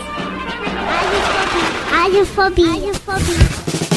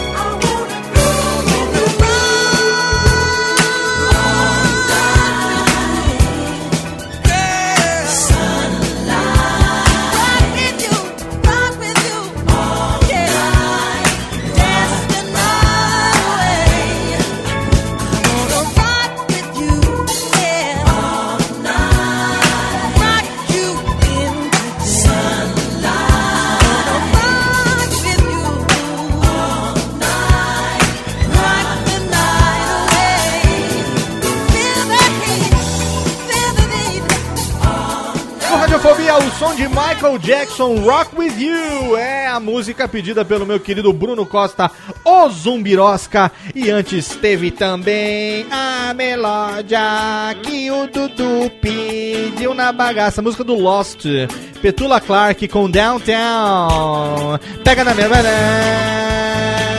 Ah, eu pego. Pega, queridão. Ui! Ai, que gostoso. remember? Estamos aqui, estamos de volta com Delícia, Radiofobia. Sandra. Olha que Manda beijo, manda beijo. Beijoca pras crianças. Estamos de volta com Radiofobia número 117. Quem diria, hein?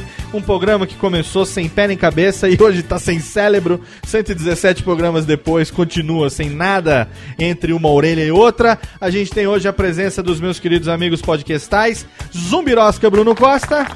Temos também Dudu Salles de Papo de Gordon, meu querido Blood. E as presenças aqui ilustres de Fernando Scalabrini Paz, direto do Papo Acessível, e Antônio Bazuleta, do querido Bazulocast, uma equipe totalmente de garbo e elegância, pra gente falar hoje de podcasts, conjecturas podcastais sobre podcasts. Mais redundante do que isso, impossível.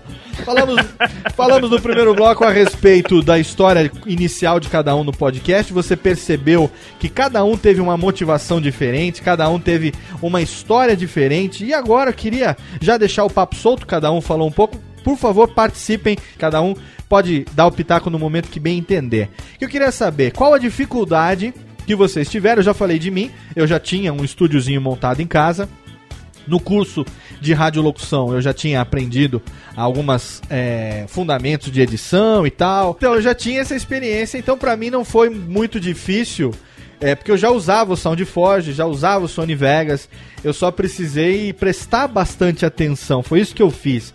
Eu prestei bastante atenção, eu sempre tenho ouvido muito bom, então eu ouvia o programa com é, uma, uma audição assim um pouco mais apurada, tentando perceber transições e nuances e tal.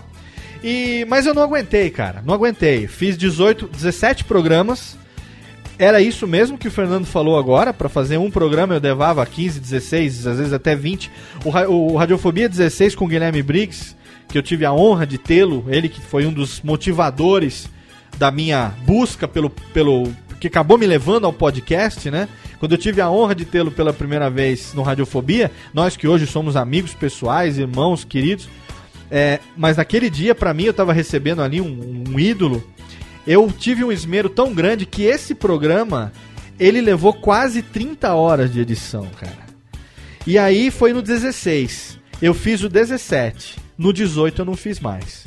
Eu falei, não dá, não, não, não vou aguentar. Eu já tinha dois filhos, trabalhava das 8 da manhã às 7 horas da noite, tinha duas, três horas de madrugada todo dia pra mexer com isso, eu não ia ter vida mais, mas eu queria muito fazer. Foi aí que veio pra mim a ideia de fazer o quê? Ao vivo. Assim, como eu tô fazendo agora. Musiquinha sobe no fundo, não é edição. Tá aqui a musiquinha. Corta a musiquinha, não tem musiquinha. Agora tem musiquinha. Reverb, tem reverb, tem reverb. Fala bonito, fala gostoso, fala cidade. FM. Essa, essa que era a minha graça, essa que era a minha brincadeira. Se eu tivesse ao vivo no rádio, eu estaria fazendo isso. Então eu me jogo no fogo. Porque às vezes o papo é, tem um erro, às vezes a conexão não tá legal e tal, e eu aqui tenho que fazer o meu improviso. O meu grande desafio no podcast, além de manter a, a frequência, de manter a periodicidade, é durante a gravação do programa, porque tudo acontece em tempo real, né? Esse é o meu grande desafio. E pra vocês, contem aí quais foram e quais são os maiores desafios de vocês pra produzir os seus, as suas atrações, os programas. O, o Dudu é, tem, enfim, programa. O Dudu tem mais programa do que quilos hoje. Né? Isso, isso é uma calúnia, o isso é um absurdo. O Dudu, o Dudu é uma pessoa, é um homem que venceu a gastroplastia. É um vencedor na vida. O Dudu ele me disse que ele faria outra cirurgia de estômago se fosse pra implantar um segundo estômago. Exatamente. Ele disse que seria faria, faria uma outra cirurgia. Mas o Dudu é assim, o Dudu, sem querer caluniar, mas já caluniando, até porque ele tá aqui, O Dudu tem o papo de Gordon. Aí um tempo atrás veio e, veio. Eu gosto, gosto, gosto muito, viu, Dudu? Porque tem um monte de gente agora falando papo de Gordon. Me desculpe, tá? Tô ligado, eu tô ligado. Um monte tô de ligado. papo de Gordon. Eu só, eu só não crio mais caso porque, graças ao pessoal do Real Geeks, toda vez que eu tenho que fazer algum comentário, tipo assim, olha, mas se você é um ouvinte do Radiofobia, vai ter aqui escrito embaixo. Então tá valendo. eles, vingam, eles vingam você, né, Dudu?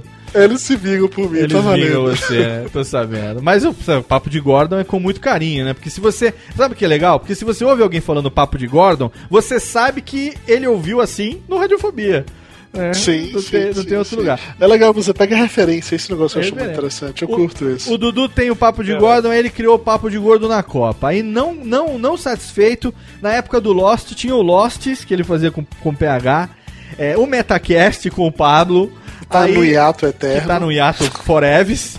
Aí ele é, agora teve a Copa das Confederações, ele criou o papo de gordo na Copa das Confederações, com uma cara de pau do caralho, reciclou as vinhetas que eu gravei pro papo de gordo na Copa, com as mesmas locuções, a imitação de Ronaldinho, aquela mesma porra que eu gravei pro papo de gordo na Copa, ele fez pro papo de gordo na Copa das Confederações e agora ainda criou o papo de gordo café, que é uma mais um motivo para ele não só falar, como agora olhar para as belas faces de Lúcio Luiz e Flávio Soares durante a, a gravação agora ao longo do mês. Então o É Dudu. mais ou menos isso, é mais ou menos. É engraçado porque o. Ô, lance do Dudu, Lost, deixa eu perguntar agora, qual é, qual é o seu desafio além de viver? tempo. tempo. Trabalhar em agência, fala pra ele, Dudu. É, morar em São Paulo, trabalhar em agência, criar dois gatos. Mas é isso, Enfim. tá falando do Lostes, eu te interrompi. Assim, é, é engraçado porque o, o Losts, ele tinha um motivo específico. Eu criei o Losts porque era naquela época de Lost e tal, foi legal. Sim. Vira e mexe alguém comenta assim, ah, por que você não cria um podcast pra falar sobre o Walking Dead, pra falar sobre Guerra dos Tronos? Não é a mesma Porra, coisa, né? É, eu, eu até tenho vontade, mas não, não é a mesma coisa. Não- Eu não sei se o momento hoje eu teria condição de fazer isso. Naquela época eu tive. Foi complicado pra mim, pro PH, mas a gente deu um jeito e fu- funcionou. Porque era aquela experiência, assim, que você sabia quando ia começar É. quando ia acabar. Mas O é porque o Lost, o Lost, só um adendo, o Lost foi uma experiência de vida pra gente, né? Não foi só uma série. Sim. né? Sim, foi sim. uma experiência de vida que durou um tempão e que foi o que abriu, acho que não teve mais nenhum outro hit como Lost que fizesse nem Walking Dead, nem Game of Thrones, são séries ótimas, Game of Thrones eu sou apaixonado, mas a gente não tem aquele mesmo magnetismo sem querer ser falava chamando não tem aquele Ah, mesmo ah. magnetismo que Lost tinha com a gente, né, cara? Lost foi, Sim, foi eu uma experiência multimídia, uma multimídia, olha que bonito. Foi uma E é experiência por isso que quando eu vejo o pessoal reclamando do final de Lost, que não gostou, que não sei o que lá, aquela merda, bababá. Ah, foda-se. eu não guardo essa parte ruim, porque a Não. experiência daqueles sete Sim. anos foram tão fodas. Foi tão sensacional aquilo tudo, que eu não tenho essa, essa imagem ruim do final, assim. Não, eu Porque também não, eu gosto. A viagem Eu valeu a pena, vamos colocar assim. Eu- e eu- a eu última tenho a mesma temporada em si valeu mais ainda. Eu mim. não, eu não conseguiria me debulhar como o Maurício Saldanha, mas eu me emocionei bastante nos últimos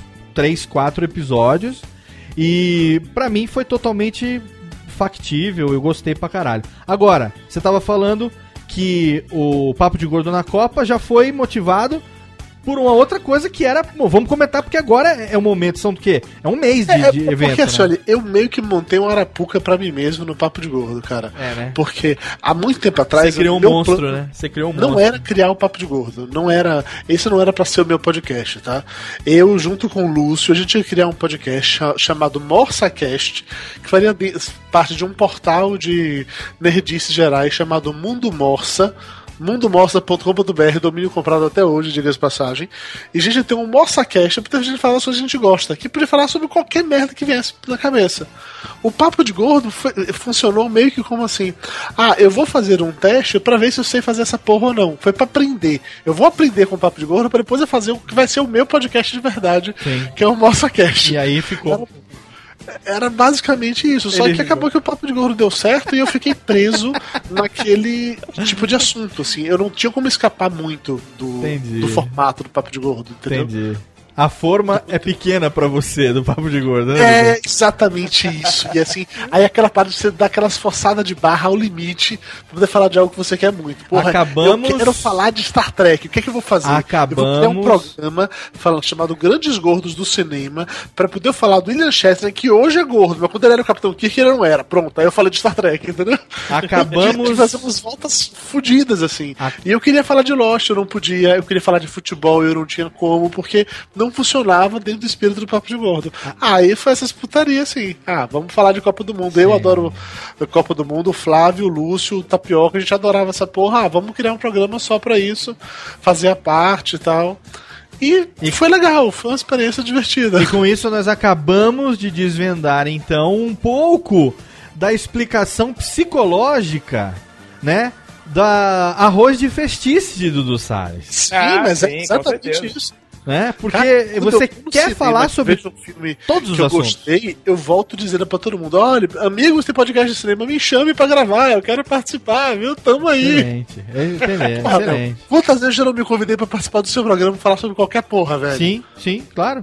É, Léo, vamos gravar? Sobre o quê? Não, me chama, pô. tô, com sa- tô com saudade de gravar com você. Beleza, vamos lá. Agora, agora o desafio hoje, Dudu, é assim, porque você tem um programa é, que faz parte de um canal grande, né? A gente sabe que o Papo de Gordo, como blog, como site, é, ele não é pequeno, ele tem bastante acessos. É, graças a Deus, né? Tem muito, muito patrocinador aí, é, muita campanha bacana, campanha grande de vez em quando atrelada e tal. Então você já não pode mais se dar o luxo de é, deixar a peteca cair, né?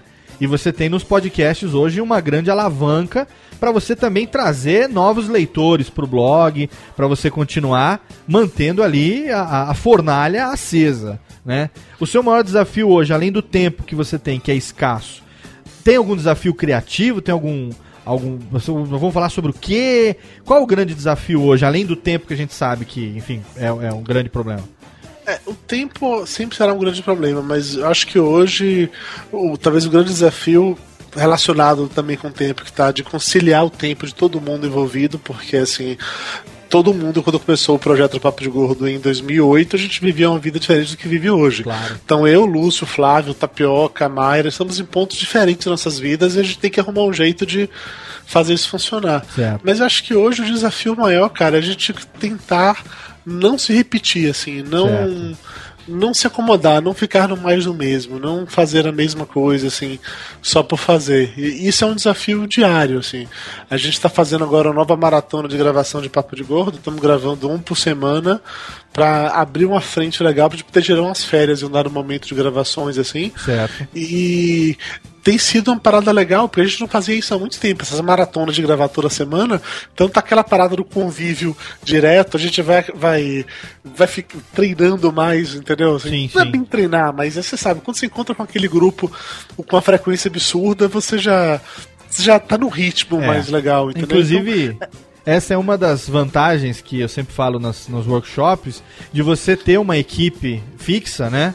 Porque quanto mais você gravar junto, mais você vai afinando, você vai. A sintonia fina entre os participantes, ela vai se ajustando, né? A química vai se, se alinhando. Você sabe e aquela coisa, quando velho, você porque, levanta assim, a tem piada. Dia que uma né? pessoa, tem um dia que uma pessoa não tá, não tá legal, mas o outro tá, entendeu? E- Isso, e aí o isso. outro acaba dando esse apoio. Não precisa ficar sempre aquele cara ser o genial. Dá pra gente inverter esse tipo de coisa de boa. Na última gravação, revezamento, né, o Flávio tava meio doente, então o Flávio falou muito pouco. Mas nesse dia o Lúcio tava assim. Atacado. Ele achou, ele Vai. resolveu que o programa era dele, vamos que vamos, e, e vai em frente. Então, então isso acontece, isso é uma parada legal de, de ter uma equipe formada assim. E, e hoje eu acho que o grande desafio da gente no Papo de Gordo é tentar se reinventar, assim. Eu não me preocupo com esse negócio de dizer se está copiando formato, se não tá, porque eu já copiei todo mundo mesmo, caguei litros pra isso. Sempre que eu copio alguém, eu admito, copiei Não, mesmo mas isso, dura, isso tá? também é um negócio que eu não concordo muito, não com você, mas com o conceito em si. Porque, assim, o nosso formato, ele não tem muito o que mudar também, não. Ele tem, muito que ele fugir tem, disso, É, né? ele tem poucas variáveis. Você só pode É, mudar verdade. se vai ter uma abertura ou se não vai ter um encerramento. É uma vinhetinha ou é só uma, uma vozinha? Sabe, vai começar Mas com música ou vai começar sabe com disso, papo? que tem pessoas, especialmente as pessoas da.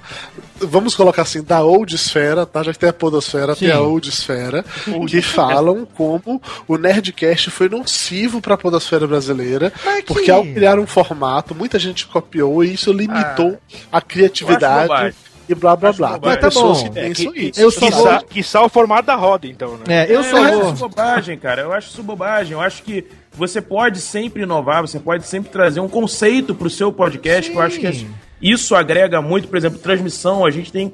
Um, a gente criou um conceito pro Transmissão Fantasma. Até o Léo, quando a gente lançou o Transmissão, falou muito sobre isso. Que é o podcast que criou um conceito pra ele. Entendeu? Dentro de- dos outros podcasts que nasceram. Então eu acho que sempre tem a possibilidade de inovar. Essa coisa ah, copiou fulano, copiou ciclano. Cara, eu acho isso uma baboseira, cara. Não, o que eu tô falando pro Dudu, o que eu tô falando que eu discordo aqui é o seguinte: você tá numa mídia, então você não tem muito o que fugir desse formato. É, exatamente. Entendeu? É um Mas programa de um áudio. lance. É um programa de áudio. Você vai ter bate-papo, você vai ter música de fundo. Você vai ter mais papo ou mais música. Você vai ter só papo ou só música. A quantidade de variáveis que você tem, ela é muito pequena. Então, se você fizer um organograma e tentar montar todas as variáveis, você vai chegar numa fórmula onde você tem ali, sei lá, sete ou oito, entre aspas, formatos diferentes com pequeninas variações de um pro outro, mas todos eles um programa de áudio com mais ou menos uma hora fechado em formato MP3. Então não, me, não me vem Mas com tem o churumelas. seguinte, o que que acontece? É, todo mundo vai começar a, a- no formato, vamos dizer, Nerdcast. Vai, vai funcionar. Mas a, a pessoa que está criando o seu cast, a sua equipe, ele vai acabar moldando. O meu, por exemplo, ele é ele foi baseado em Nerdcast. Isso eu vou assumir e falo para todo mundo. Para mim não tem problema nenhum. Mas eu vou acrescentando coisas que vão aparecer na minha cabeça, então tem coisas que já estão aparecendo, coisas que, como falei, é, eu tô no quinto episódio, é, tá acontecendo bastante mudança, é, vinheta nova, é, algumas entradinhas que são diferentes, coisas que ainda não vi na, na- em, em outros podcasts. Pelo fato de ouvir tanto podcast, eu, eu vou, vou pegando, é, como que eu posso dizer? Referências, É, você diz? Referências, isso. Eu vou pegando referências e, por exemplo, poxa, é, dá pra colocar isso, dá pra colocar aquilo. Então, conforme eu vou, vou fazendo um episódio atrás do outro, É. eu vou moldando de, de acordo com o que eu vejo que é diferente. É esse, é esse que é o lado diferente, entendeu? Agora eu vou te É falar. só, forma. é, só girar, é só girar o dial do rádio que você vai ver que não tem Isso. muito formato. É isso, é isso. Exatamente, é, É isso isso. mesmo, falou tudo. Olha a TV agora, liga a TV. Aí você vai ver o que que tá passando agora, noticiário. Muda de canal.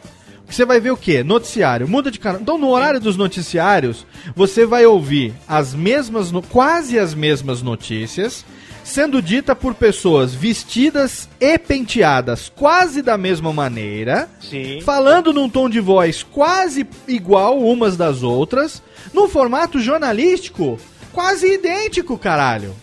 Mas é, Exato. e você, e você para naquele que você tem mais afinidade. Exatamente, você pode Isso. ouvir, e- ou se você quiser, hoje em dia com o recurso da gravação, aí um podcast é on demand, você pode ouvir todos. Sim. Todos aqueles E você, que- e você Essa tem, é a e magia tem do fatos- podcast. E tem fatos também assim, por exemplo, é, você tem temas que são parecidos, só que os integrantes, as pessoas que estão participando, elas têm opiniões diferentes. Isso. E elas Claro, e claro. sempre vai ter uma diferença nisso. Isso. Então você vai acabar, pô, foi mais engraçado aquele lance.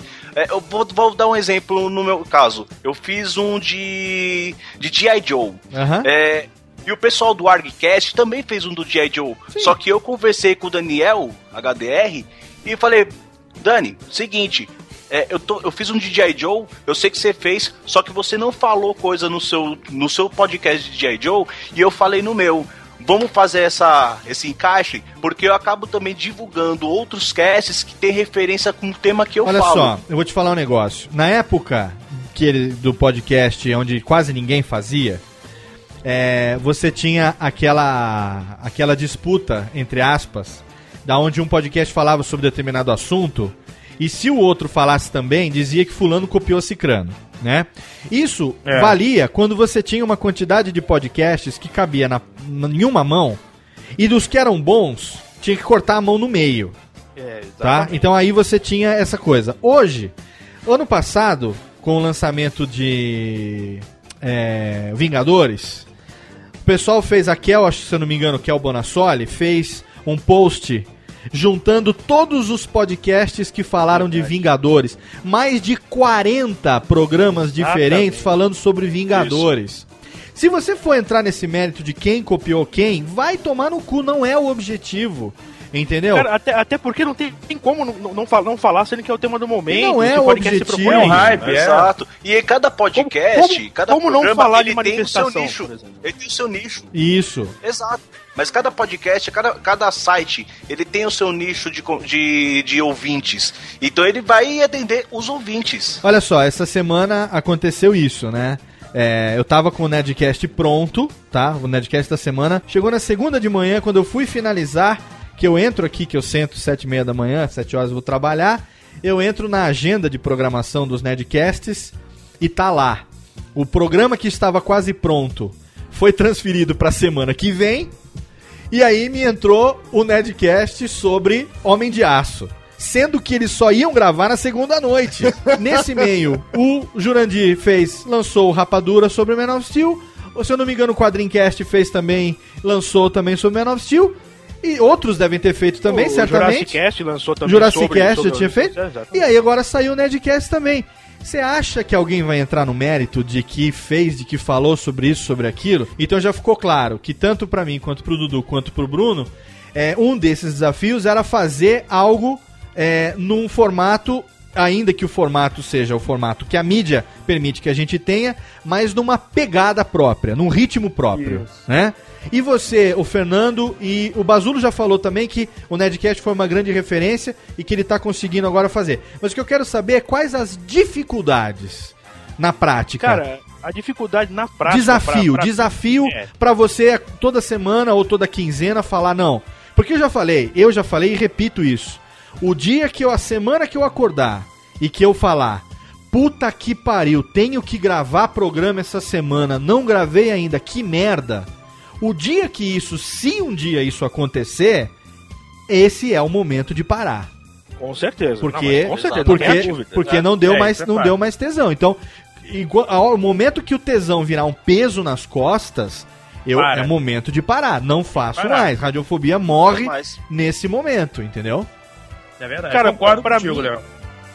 Eu, pra eu- mim, o, o- desafio maior aí é o que o Dudu falou antes. É a questão de você juntar é, todo mundo, né, ter tempo pra poder gravar toda semana e ter backup pra poder soltar mais pra frente. Certo. Esse é, hoje é o maior desafio, porque assim, o desafio de edição eu já, já superei, aprendi e tal, e tô aprendendo conforme você vai editando, você aprendendo mais coisas, né? É, você, fala, você falou de, só, só voltando um pouquinho atrás, de se basear em alguém, Aham. eu me baseei muito no formato do We Are Geeks, é, hoje Ultra legal, Geek. né? legal, claro. é, de como eles, eles fazem a lição e tal. E, e hoje estamos tentando chegar próximo deles, né? Porque eles fazem uma coisa bacana, que um edita, o outro trilha e tal, é isso que a gente tá tentando, tentando fazer. Mas o desafio maior, cara, é juntar. to- Porque não, não é tema. Tema tem a dar com pau, né? Sim. O, o problema é juntar todo mundo naquele mesmo horário, toda semana, para poder gravar o podcast. Sim. E- Esse é o, é o- é o principal. E o outro desafio técnico é melhorar a qualidade. Certo. É, é você editar em multitrilha, é você comprar um microfone profissional, é você melhorar é- é essa parte. né? Entendi. Esse é um outro desafio que nós estamos enfrentando agora. Entendi. Então a gente. eu, eu, Fala, eu, Bazulo. no caso, eu, eu, no caso, hoje, é, como assim? Como, como, como eu vou dizer? No começo do Bazulo Cast, na verdade era pra ser somente eu. E eu comecei a sentir essas dificuldades. Eu mexia com, com, Microsoft, com Windows, é, fazia. tava aprendendo, não sabia nada de edição, nada, nada, nada. Eu, eu sou uma, um zero à esquerda pra fazer essas coisas. Mas o que acontece é. Acabei passando por essa dificuldade, é, tô aprendendo coisas novas, lance de fade in, fade out, é, é, colocando vírgula, tudo. Essas coisas eu já tô aprendendo tudo, tudo direitinho. Fui no teu workshop, aprendi muito mais ainda também. É, ao jabá, né? É, Pelo menos Mas- isso, né? É, né? Lógico. Mas, as- mas tirando essa A parte. técnica. A técnica tá dormindo essa- aqui, tá assistindo pânico na TV. A técnica tá sentada aqui vendo pânico, vendo o César Polvilho. Né? A técnica não faz porra nenhuma o dia inteiro, chega à noite na hora da gravação, tá vendo pânico. Tomando vinho chapinha, técnica. Vinho chapinha, técnica? Caralho. Engra- Engraçado, né, Léo? Cara, um, um dos desafios, assim, que eu tive no começo Hum. foi fazer a equipe funcionar no podcast. É uma coisa que eu acho que. Até o Dudu fala É, muito esse é um sobre desafio, isso. Uma é um vez desafio. lançou no Twitter.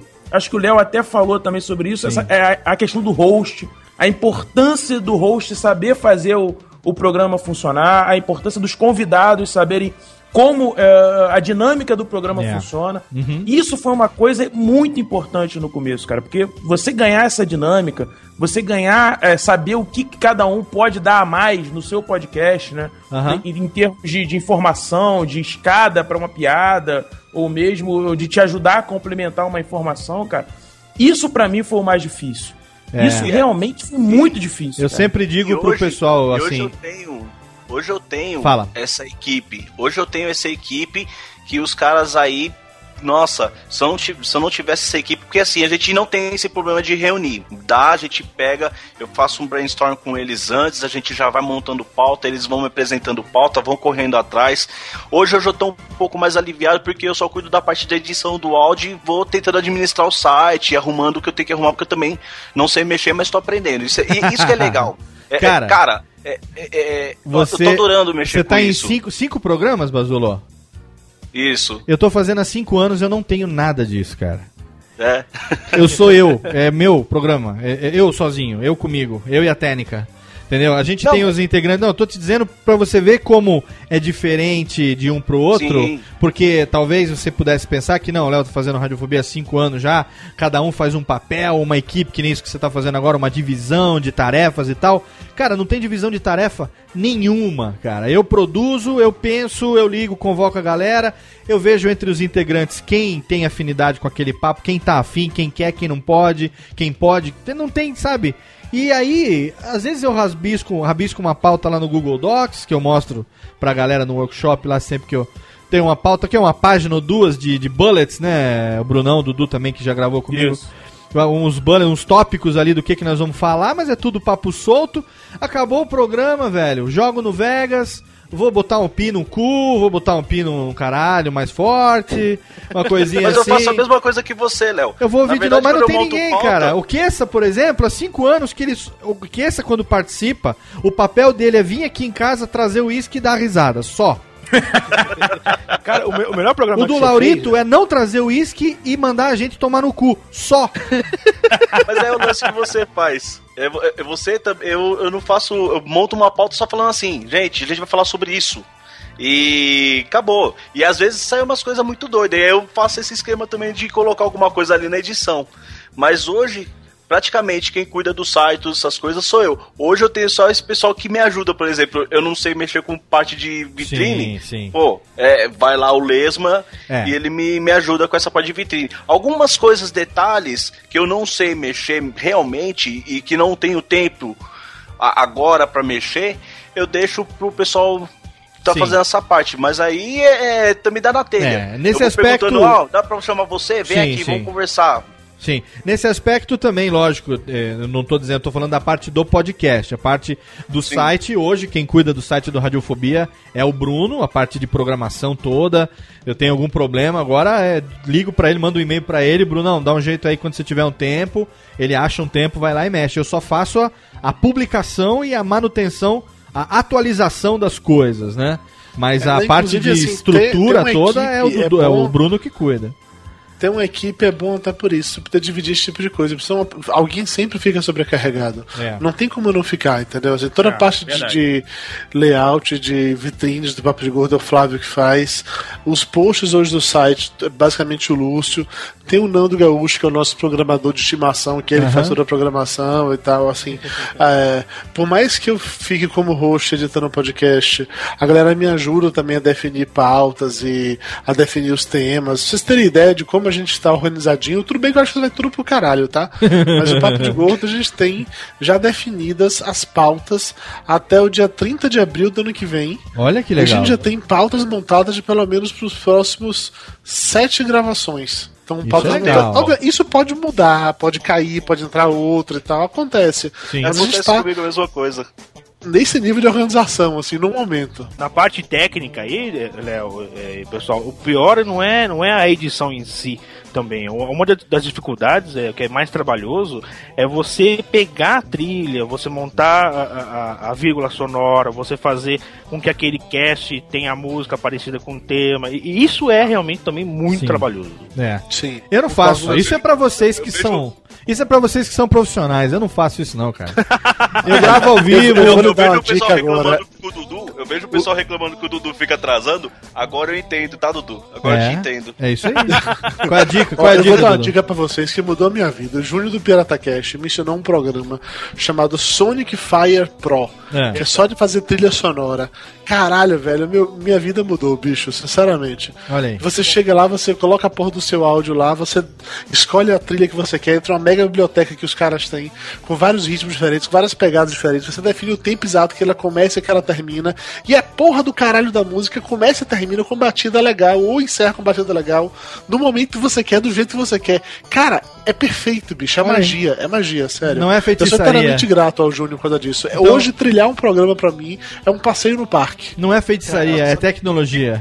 É, é muito bom. Cara, obrigado pela dica, porque assim, eu já tava começando já a criar música, porque eu também sou músico, então eu tô batendo, é, ba- fazendo batida, tocando violão pra colocar como vinheta. Olha como aí. Caralho, Cara, mundo Quando o musical. Léo, quando o Léo comentou comigo sobre as trilhas brancas que ele tem e tal, Sim. na época eu não entendi o conceito de trilhas brancas e tal. Aham. Puta, mas o que porra é uma trilha branca? Pra que serve isso?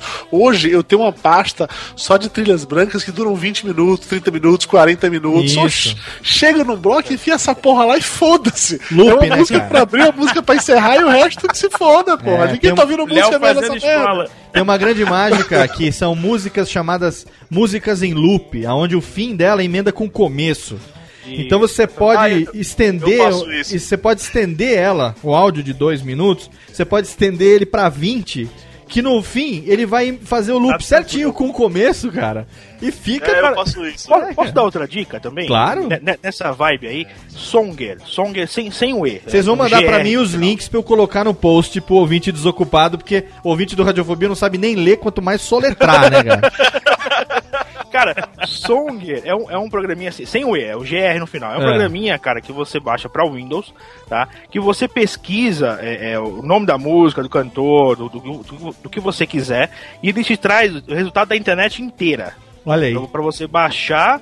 E, e se for vídeo do YouTube, você tem como baixar por, por MP3 direto do, do, do programinha. Olha aí. Cara, é uma maravilha. Que excelente. ECAD, beijo pra você. Beijo pra Olha, você. não, não fui eu, não fui eu que falei, não, sou, não, tô, não tá mais aqui quem falou.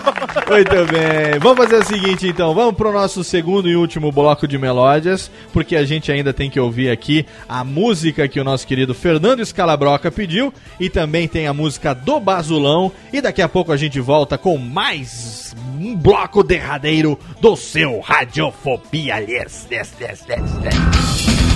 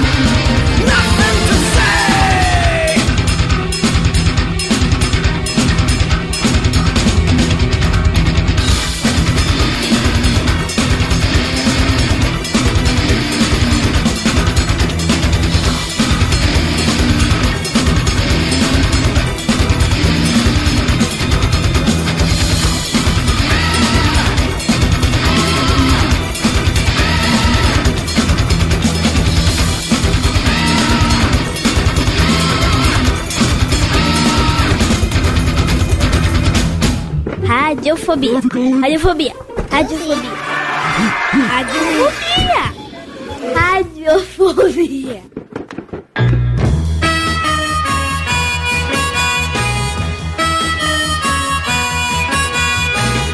Last night I said these words to my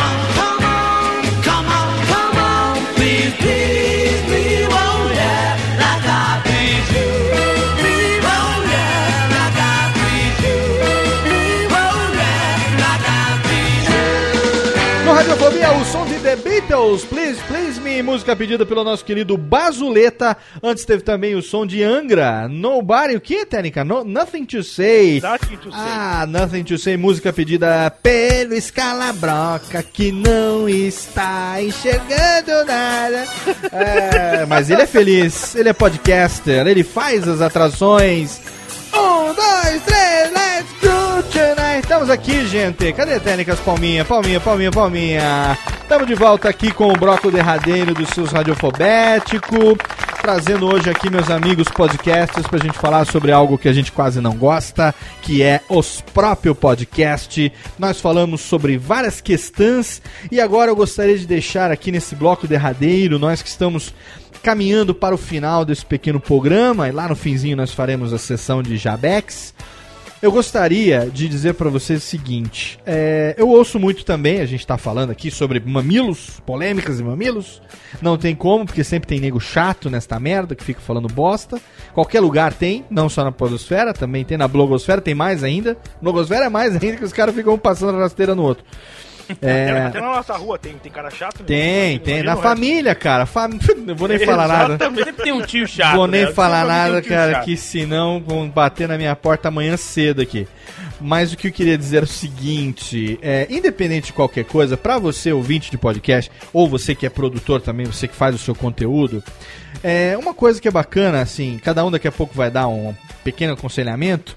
Mas, velho, se você tem vontade de fazer, faça. A única coisa que eu recomendo é que você busque fazer com maestria aquilo que você quer fazer. Entendeu? Se for pra você fazer sendo pior do que aquele que você considera legal, não vai, cara. Não, não, não comece. Vai com o Fernando. Ah, não tem ninguém que faça sobre isso. Tem só podcast gringo falando sobre acessibilidade. Em vez de ele entrar no Twitter e ficar xingando muito, né? E falando muito no Facebook, mandando, fazendo um videozinho de reclamação, fazendo um videozinho chorando e não sei o quê.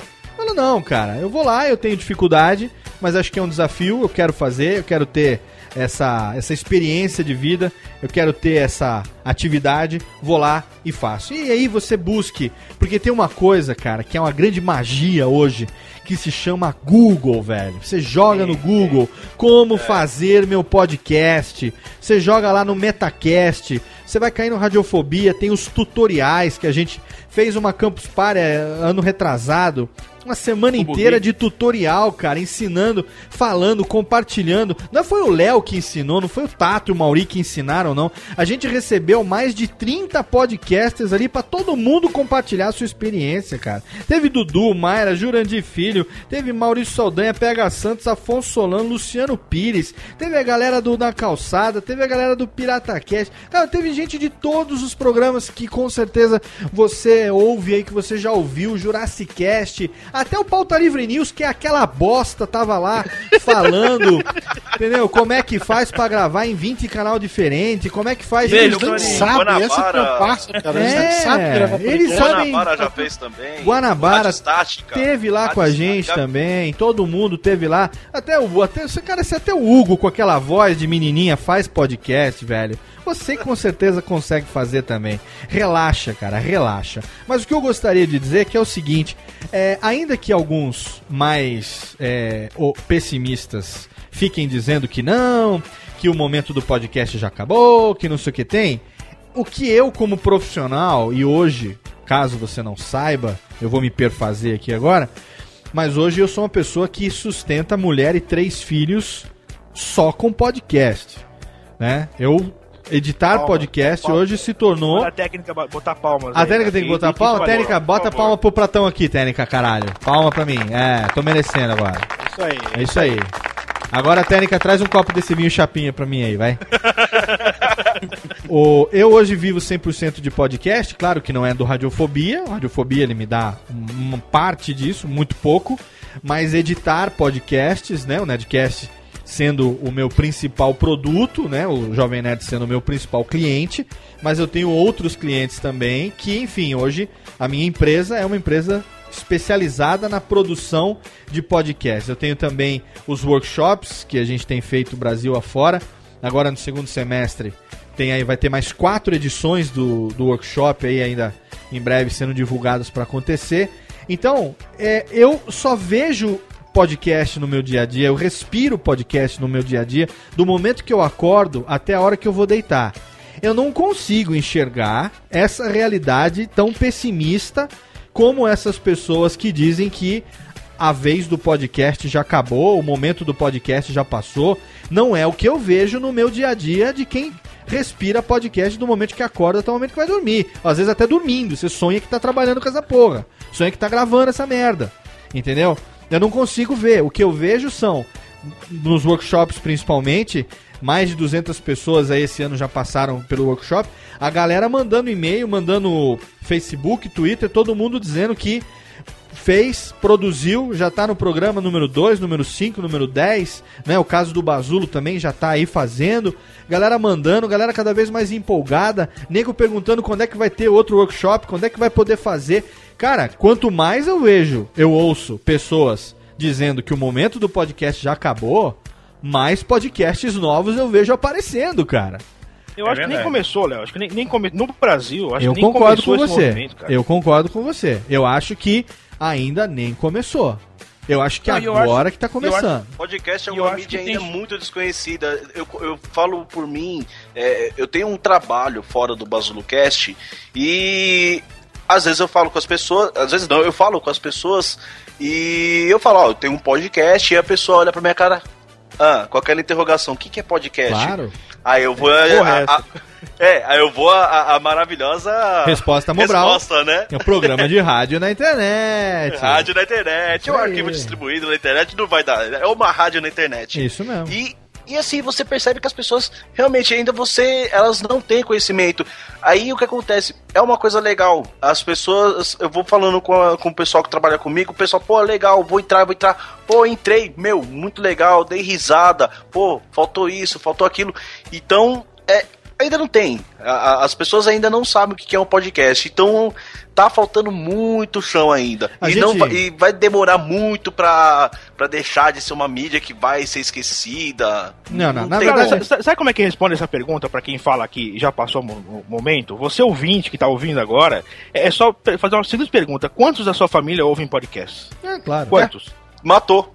Sim. Não, não, tem, e eu- cara. Eu Não acho tem. que. E eu acho, Fernando, que assim, cara, é, ainda tem muito espaço pra novos podcasts. Tem, eu tem acho um que ainda tem sim. muito público pra ser atingido. Eu acho que tem nichos diferentes que as pessoas podem trabalhar. O Léo e o Dudu falam sempre sobre isso, né? Você precisa achar o seu público, você precisa achar é, quem quer te ouvir, né, cara? Eu acho que é, é- esse é um, do- um dos principais pontos que as pessoas não entendem. As pessoas acham que não.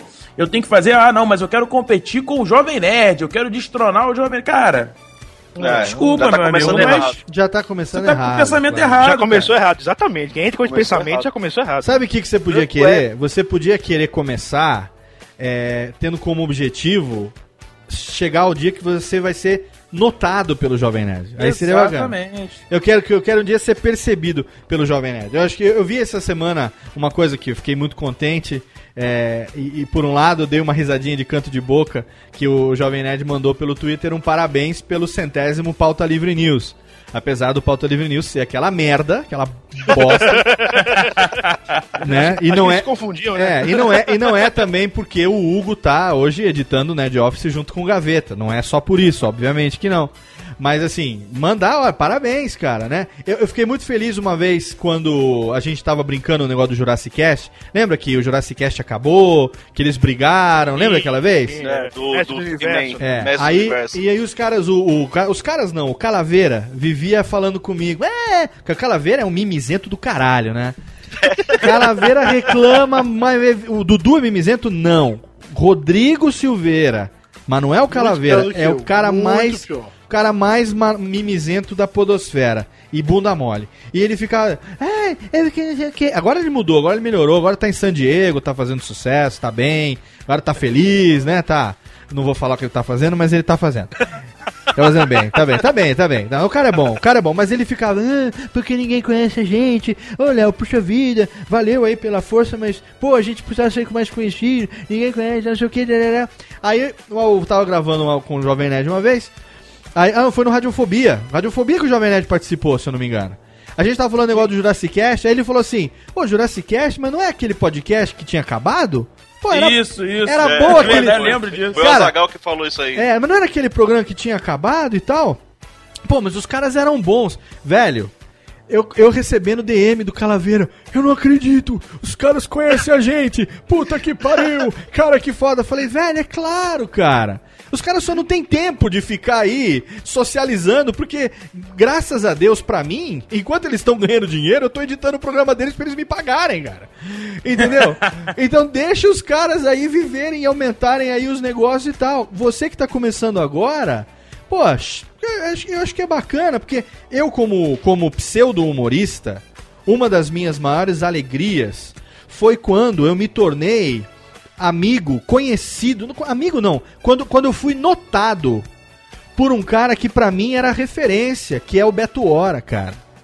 O dia que o Beto Hora falou pra uma pessoa é, o seguinte, é, não, sei, não lembro exatamente das palavras porque eu fiquei tão emocionado que eu não gravei exatamente as palavras, mas ele falou assim, cara, se você quer fazer essa parada de podcast, esse negócio de internet, procura o Léo que faz o Radiofobia. Esse cara, ele. Eu confio nele. Quando eu fiquei sabendo que o Beto Hora, que é uma referência pra mim, grande ídolo, chegou ao ponto de indicar, me indicar como referência naquilo que eu faço. Quer dizer, eu fui notado, eu fui lembrado por ele e ele me indicou. Velho, ali é um momento de realização que não tem. É, que nem o. Não tem preço. Mastercard, não tem preço. Entendeu? Cara, agora, qual- agora, peraí, deixa eu concluir. Nunca passou pela minha cabeça chegar ao ponto de ser melhor do que o Beto Hora. De eu vou superar o Beto Hora, eu vou, eu vou me tornar mais foda do que ele, mais ouvido do que ele, melhor imitador do que ele. Não, existe cara, isso. tá errado isso, entendeu? Muda o ponto de referência e faz o seu melhor. Faça com maestria, que eu sempre digo. Faça com excelência, mas seja você. Não, você não pode querer ser o outro, né? Mamãe ensinou, tenha- mamãe ensinou que inveja, mamãe ensinou, mamãe ensinou que inveja é feio. Você querer o que é do outro é feio. Mamãe ensinou que não pode. Você tem que ter o seu e cuidar bem do seu. Aquele ali é do amiguinho. Deixa o amiguinho ficar com o dele ali. Você conquiste o seu um dia e cuide bem dele. Não foi isso que mamãe ensinou? Não foi, não foi isso que mamãe ensinou? Professora, não ensinou isso? Então, fala, Bazu. Não aprendeu, moleque? Vai pro canto. Vai, caralho. Senta ali com aquele chapéuzinho de burro na cabeça. O Léo falou assim- uma, coisa, uma coisa legal, cara, que é essa coisa do reconhecimento, né, Léo? O Léo acompanhou quando- quando eu comecei, né? Ah, você história teve uma história podcast. parecida, né, Bruno? É, cara, e, e foi muito legal, cara, porque ele sabe que eu, eu sou fã do, do Jurandir, né? Sim. Sempre deixei isso claro pra todo mundo. E tive a oportunidade de gravar um Radiofobia com ele. E foi legal que eu fui fazendo várias coisas e o cara também notou que eu tava fazendo. Tanto é que eu acabei fazendo vitrines pro Rapadura Cast, fiz também vitrines uh, pro 99 Vidas junto com ele lá. Consegui ter um- realmente uma convivência bem legal com o Jurandir. A gente ainda se fala por e-mail, enfim, Facebook e tudo mais. E eu acho isso muito legal, cara. E recentemente o Abad, o Mário Abad, mandou uma, uma mensagem pra gente lá do Cinéfilos falando que, pô, gostava do nosso trabalho, que reconhecia a qualidade do trabalho enquanto crítica cinematográfica. Então, cara, eu acho que é isso que tem que te motivar, entendeu? Não é você destronar ninguém. É isso aí. Não é você, ah, não, eu vou tirar fulano. Cara, isso é. Sabe? Não, não vejo por que a pessoa fazer uma coisa dessa. É, isso, é, entendeu? isso é Foi o que imaturidade. você falou, Léo. Muda o Imaturidade. referencial, Muda o referencial, é imaturidade. Eu acho que não tem problema nenhum você querer ser o melhor naquilo que você faz. Não tem problema também você querer ser melhor do que outras pessoas. Isso não tem problema nenhum. O que não pode é você querer é, é, chegar com um- uma, uma mania, assim, forçar a barra das coisas. Acho que a palavra é essa. As coisas têm que acontecer naturalmente, né? O Bruno Exatamente. foi, foi reconhecido, foi é, visto, notado e convidado a, a participar, com, colaborando com o Jurandir Filho, de uma forma natural, né? Ou vocês acham que eu tô editando hoje o Nedcast porque eu sou bonito, tenho belos olhos, ou porque eu ficava ligando pra eles todo dia dizendo: "Ô, vocês têm que parar de editar o programa e me contratar". Você tá louco, velho? Eu nunca que imaginar. Eu tava trabalhando lá, tava na corrida do rato lá, pastando o burro no meu empreguinho. Quando o cara me liga e fala assim: Léo, é o seguinte, velho. Precisamos terceirizar o Nedcast. Não tem ninguém pra fazer, tem que ser você, cara. A gente não conhece mais ninguém que faça o negócio do jeito que a gente faz e tem a nossa pegada, conhece. E aí, vamos lá? Aí eu falei, o quê? Ó, Sabe, eu disse o borboleta, ó, ah, ó, coronel, você tá brincando comigo e tal, não sei se é verdade. Não é, cara. Imagina que eu ia ficar enchendo o saco, nunca imaginei um negócio desse. Nem nos sonhos mais, nos maiores devaneios. Ah, Mas você ô, lembra você- que eu cantei essa bola uma vez com você brincando. uma, uma, vez, disso? uma vez você profetizou isso de sacanagem. E eu lembro que quando eu fiquei sabendo que ia rolar, a primeira pessoa que eu falei foi pra você, né? Eu Pois falei, é, eu falei é, Dudu, é. pode tirar o emprego da mãe de Iná, porque, porque você... Cara, não, ele- aí na hora ele matou, ele mandou pra mim no chat do Skype, falou assim... Tu vai começar a editar o Nerdcast, fala a verdade. Eu falei, é. Os caras me chamaram. Aí ele escreveu: Puta que pariu, eu sabia! Que merda! Eu sabia, não sei o quê. Eu falei, cara, como que você sabia? Ele falou, não, é- era feeling, cara. Se um dia os caras tivessem que largar na mão de alguém, na mão de quem que eles iam largar? Entendeu? Então, né, não, não sou eu que tô falando isso. Eu, eu não imaginava, nunca na minha vida. Entendeu? Mas isso é o trabalho, é o trabalho bem feito, entendeu? É quando você tem uma, um, um conteúdo que você sabe apresentar, você exerce um trabalho perfeito, entendeu? Se você gosta de fazer o que você faz, você vai ser reconhecido, entendeu? É, não adianta você, por exemplo, ah, vou fazer um podcast pra ganhar dinheiro. Esquece, não, não adianta. Você tem que fazer primeiramente porque você gosta. Se vier dinheiro, poxa, pô, é uma coisa que vai ser legal. Mas você vai ter. Você não pode perder a sua essência, que foi com que você começou. A ideia, da onde criou a ideia de você criar o podcast. O negócio aqui é o seguinte, a gente tá aqui conversando, a gente tá chegando aqui, infelizmente, já no finzinho do programa. A criançada vai reclamar, porque abre, abre a porta da criançada. Tá bom, fala, criançada. Ah, tá bom, agora volta pra dormir, porque o programa ficou foda, hein? Ficou foda. Ah. Muito bem, o programa ficou totalmente fenomenal porque a gente falou hoje sobre podcast. Eu gosto muito, a gente se entusiasma. Você aí, ouvinte, pode até ter achado que a gente se empolgou um pouco demais, mas é impossível refrear a empolgação né, de um tema que nós vivemos no dia a dia. Né? Cê- a gente vive isso no dia a dia, uns mais intensamente, outros menos intensamente, mas todos nós que estamos aqui hoje estamos aqui por uma grande razão, que nós somos primeiramente ouvintes de podcast, segundo somos produtores de podcast, em terceiro, somos apaixonados pelo podcast. Então, eu acho que é um grande erro a pessoa que gosta de podcast vir falar mal de podcast pra gente. Porque você vai estar falando, entendeu? É mesmo que você xingar a igreja católica pro padre. Não vai adiantar muita coisa, entendeu? Tá reclamando do quê? né? Ah, não gosto de podcast. Mas você tá reclamando onde? Eu não tô reclamando no podcast. O que você veio fazer aqui? Ah, eu vim ouvir o podcast. Então, temos um problema. Temos um problema. Vai lá assistir Chama o Samu, né? chama, chama, chama o Samu, chama o, o Pinel pra, pra resolver o problema do cara. né? O cara tem problema. O cara não é bipolar, o cara é tripolar, né, cara? Puta Nessas horas que eu lembro da vinheta do Radiofobia, Léo. Vai lá assistir o. Bom, o programa da Xuxa, porra. Vai lá. Exatamente. E é nesse momento, então, que a gente chama o Goulart. A gente chama o Goulart pra gente fazer aquele encerramentinho maroto, porque você aí, querido ouvinte, você participou. Você participou, não, você ouviu. Participou, na verdade, também, porque você esteve junto conosco, acompanhando nossos pensamentos, divagando junto com a gente, falando sobre podcast, em mais um episódio do seu programinha, do seu, do nosso Les Les Les. Exatamente, o Goulart chega e nesse momento ele agradece a presença daquele que durante muito tempo ficou ausente, mas está aí produzindo como nunca.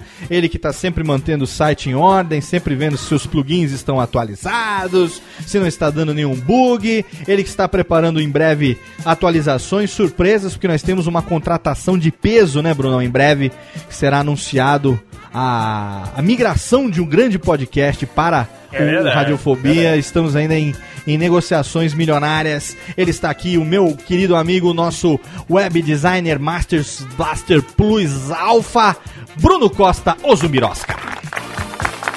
Pô, valeu, Léo. Obrigado pelo convite. Foi muito legal falar sobre podcast. Legal, uma a gente que eu adoro. Muito gosto bom. muito. E espero voltar mais vezes, seu Léo Lopes. Ué, você hein? é integrante, cara. Você só não vem se você não quiser. Você tem a chave da porta, tá embaixo do capacho ali da entrada. É só você entrar, passa a mão na bunda, pega uma cerveja na geladeira e vamos que vamos. Você não, não precisa pedir licença, não. Agora eu sei que você não tá só aqui, então você faça seu querido Jabex.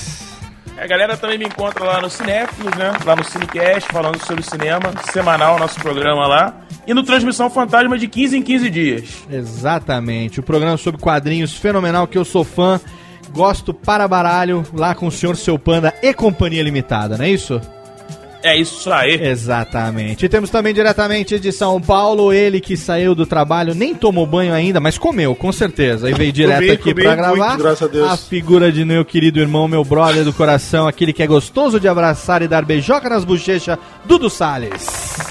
De barriga cheia que comeu uma pizza enquanto gravava o programa. Olha que delícia. Tá valendo. Isso porque. A- agora eu fiquei com inveja, Léo. Agora eu fiquei com inveja. Isso porque ele, ele era para ele ter menos estômago do que nós, hein? Pois é, pois Você é. imagina. Olha, todo mundo sabe que tamanho não é documento, é saber utilizar o que você tem. É assim que funciona a vida. Isso vale, esse conselho vale pra várias áreas do, do conhecimento. O né? Dudu batizou o estômago dele de blob. Entendedores entenderão. Dudu, obrigado, querido. Saudade de você. Obrigado, cara. Valeu, meu velho, valeu, obrigadão pelo convite, sempre divertido participar da Radiofobia, falando sobre um assunto que eu gosto tanto que é podcasts. E é isso, foi legal que hoje eu pude conversar com pessoas diferentes sobre esse assunto. É legal porque a gente vira e mexe, passa madrugadas conversando sobre podcast com os amigos no Skype, e hoje eu vi opini- opiniões de pessoas que nunca tinha conversado sobre isso, então foi bem legal. Obrigado a você pelo convite, de verdade. Obrigado a você por ter aceito. E onde é que nós encontramos Dudu Salles? No Se- paporegordon.com.br temos, temos programas assim, a gente tem programa semanal, quinzenal e mensal. Nós temos programas decenais. Dudu, a cada Dudu. decena. No papodegodo.com.br temos programas a cada 15 minutos. né,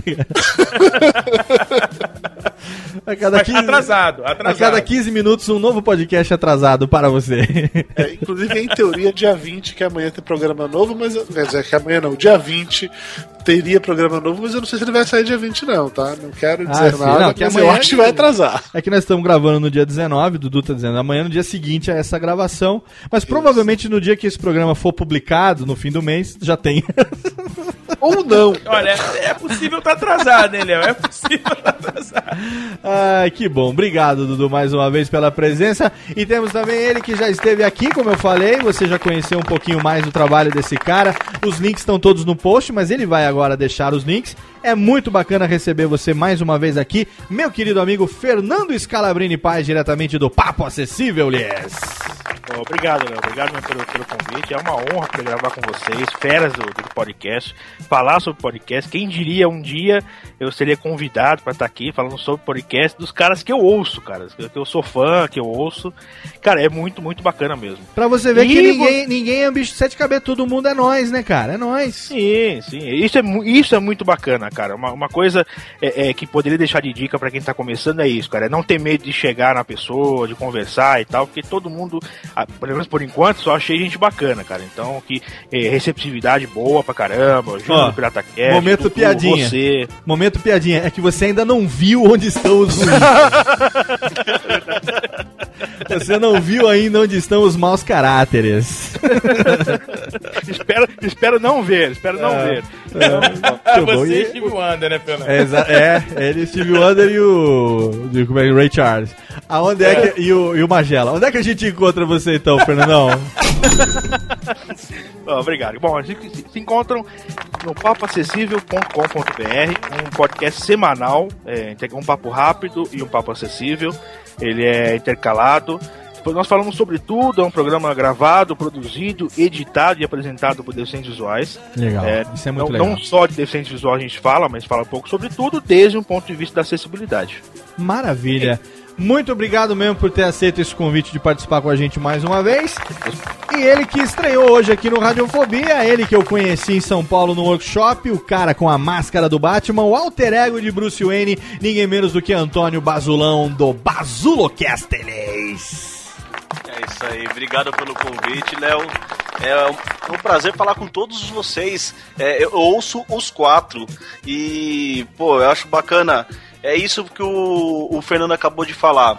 Pô, quer falar com o Léo? Coloca alguma coisa do Batman que ele vai falar com você. É boa, boa. essa. É, ele gosta do Batman também, que eu sei. Boa. Mas é legal porque assim, você, você teve essa abertura do, do pessoal de podcast. E é muito bacana isso. Eu já encontrei os maus caráteres, né, eu já, já fiquei meio, né, a pé atrás, mas é bom falar com vocês são boas. Meu, vocês são buenas pessoas, meu, muito bom vocês, adoro. É, eu tô honrado de estar participando aqui no, no Radiofobia. Que isso, cara. O prazer é todo meu e dá aí o link pra nós no momento jabá. Ah, quem quiser ouvir o BazuloCast é bazulocast.com.br. Cara, lá a gente fala é o tudo sobre o nada e o nada sobre tudo. E aí sempre tem alguns episódios com ah, os especialistas, ou quando não tem, tem a equipe lá que os caras é tudo louco. É, o Lesma adora comer gato, cuidado do Dudu. Nossa Tem o. PH, tem o Zorak. Tem os caras lá são Jesus. muito bons, meu. Essa Nada é sobre tudo e que tudo sobre tenho. nada. Lá eles tocam Raul, viu, Dudu? É, não, você Essa parte detalhe. de comer gato, cuidar do Dudu, fica com medo. Você estava dizendo pra ela cuidar com os meus gatos, porque você me acha um gato. Boa. É, assim Você, você termina recebeu lá. o e-mail do. Ô, ô Dudu, você recebeu o e-mail do Lesma. Do Olha Papo aí. de Gordo Café 04. Agora vocês continuam o papo em off. Termina aqui mais um Radiofobia, senhoras e senhores. Obrigado pela presença, obrigado pela participação. Você que fez o download em radiofobia.com.br, você que assina nosso feed no iTunes, muito obrigado. Semana que vem tem Radiofobia Classics no ar, surpresa pra você. E você já sabe, plante um filho, leia uma árvore, escreva um disco e até logo, lhes, lhes, lhes. Vai, maestro, tchau! No clube do Bolinha. Oferecimento Alisa Mel. Vem, Mel, Alisa.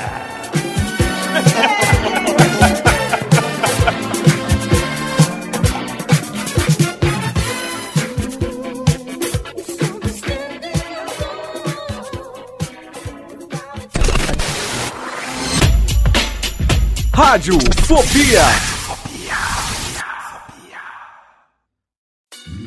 Oi, eu sou o Antônio Viviani e quero convidar você a ouvir o nosso podcast Voz Off. Desde julho de 2017, eu e meu amigo Nicola Lauleta temos o prazer de conversar com as grandes vozes do rádio, da TV e da publicidade do Brasil e trazer suas histórias até você. Se você, como nós, é apaixonado por locução, acesse vozoff.com.br e acompanhe nossos episódios aqui na Radiofobia Podcast Network.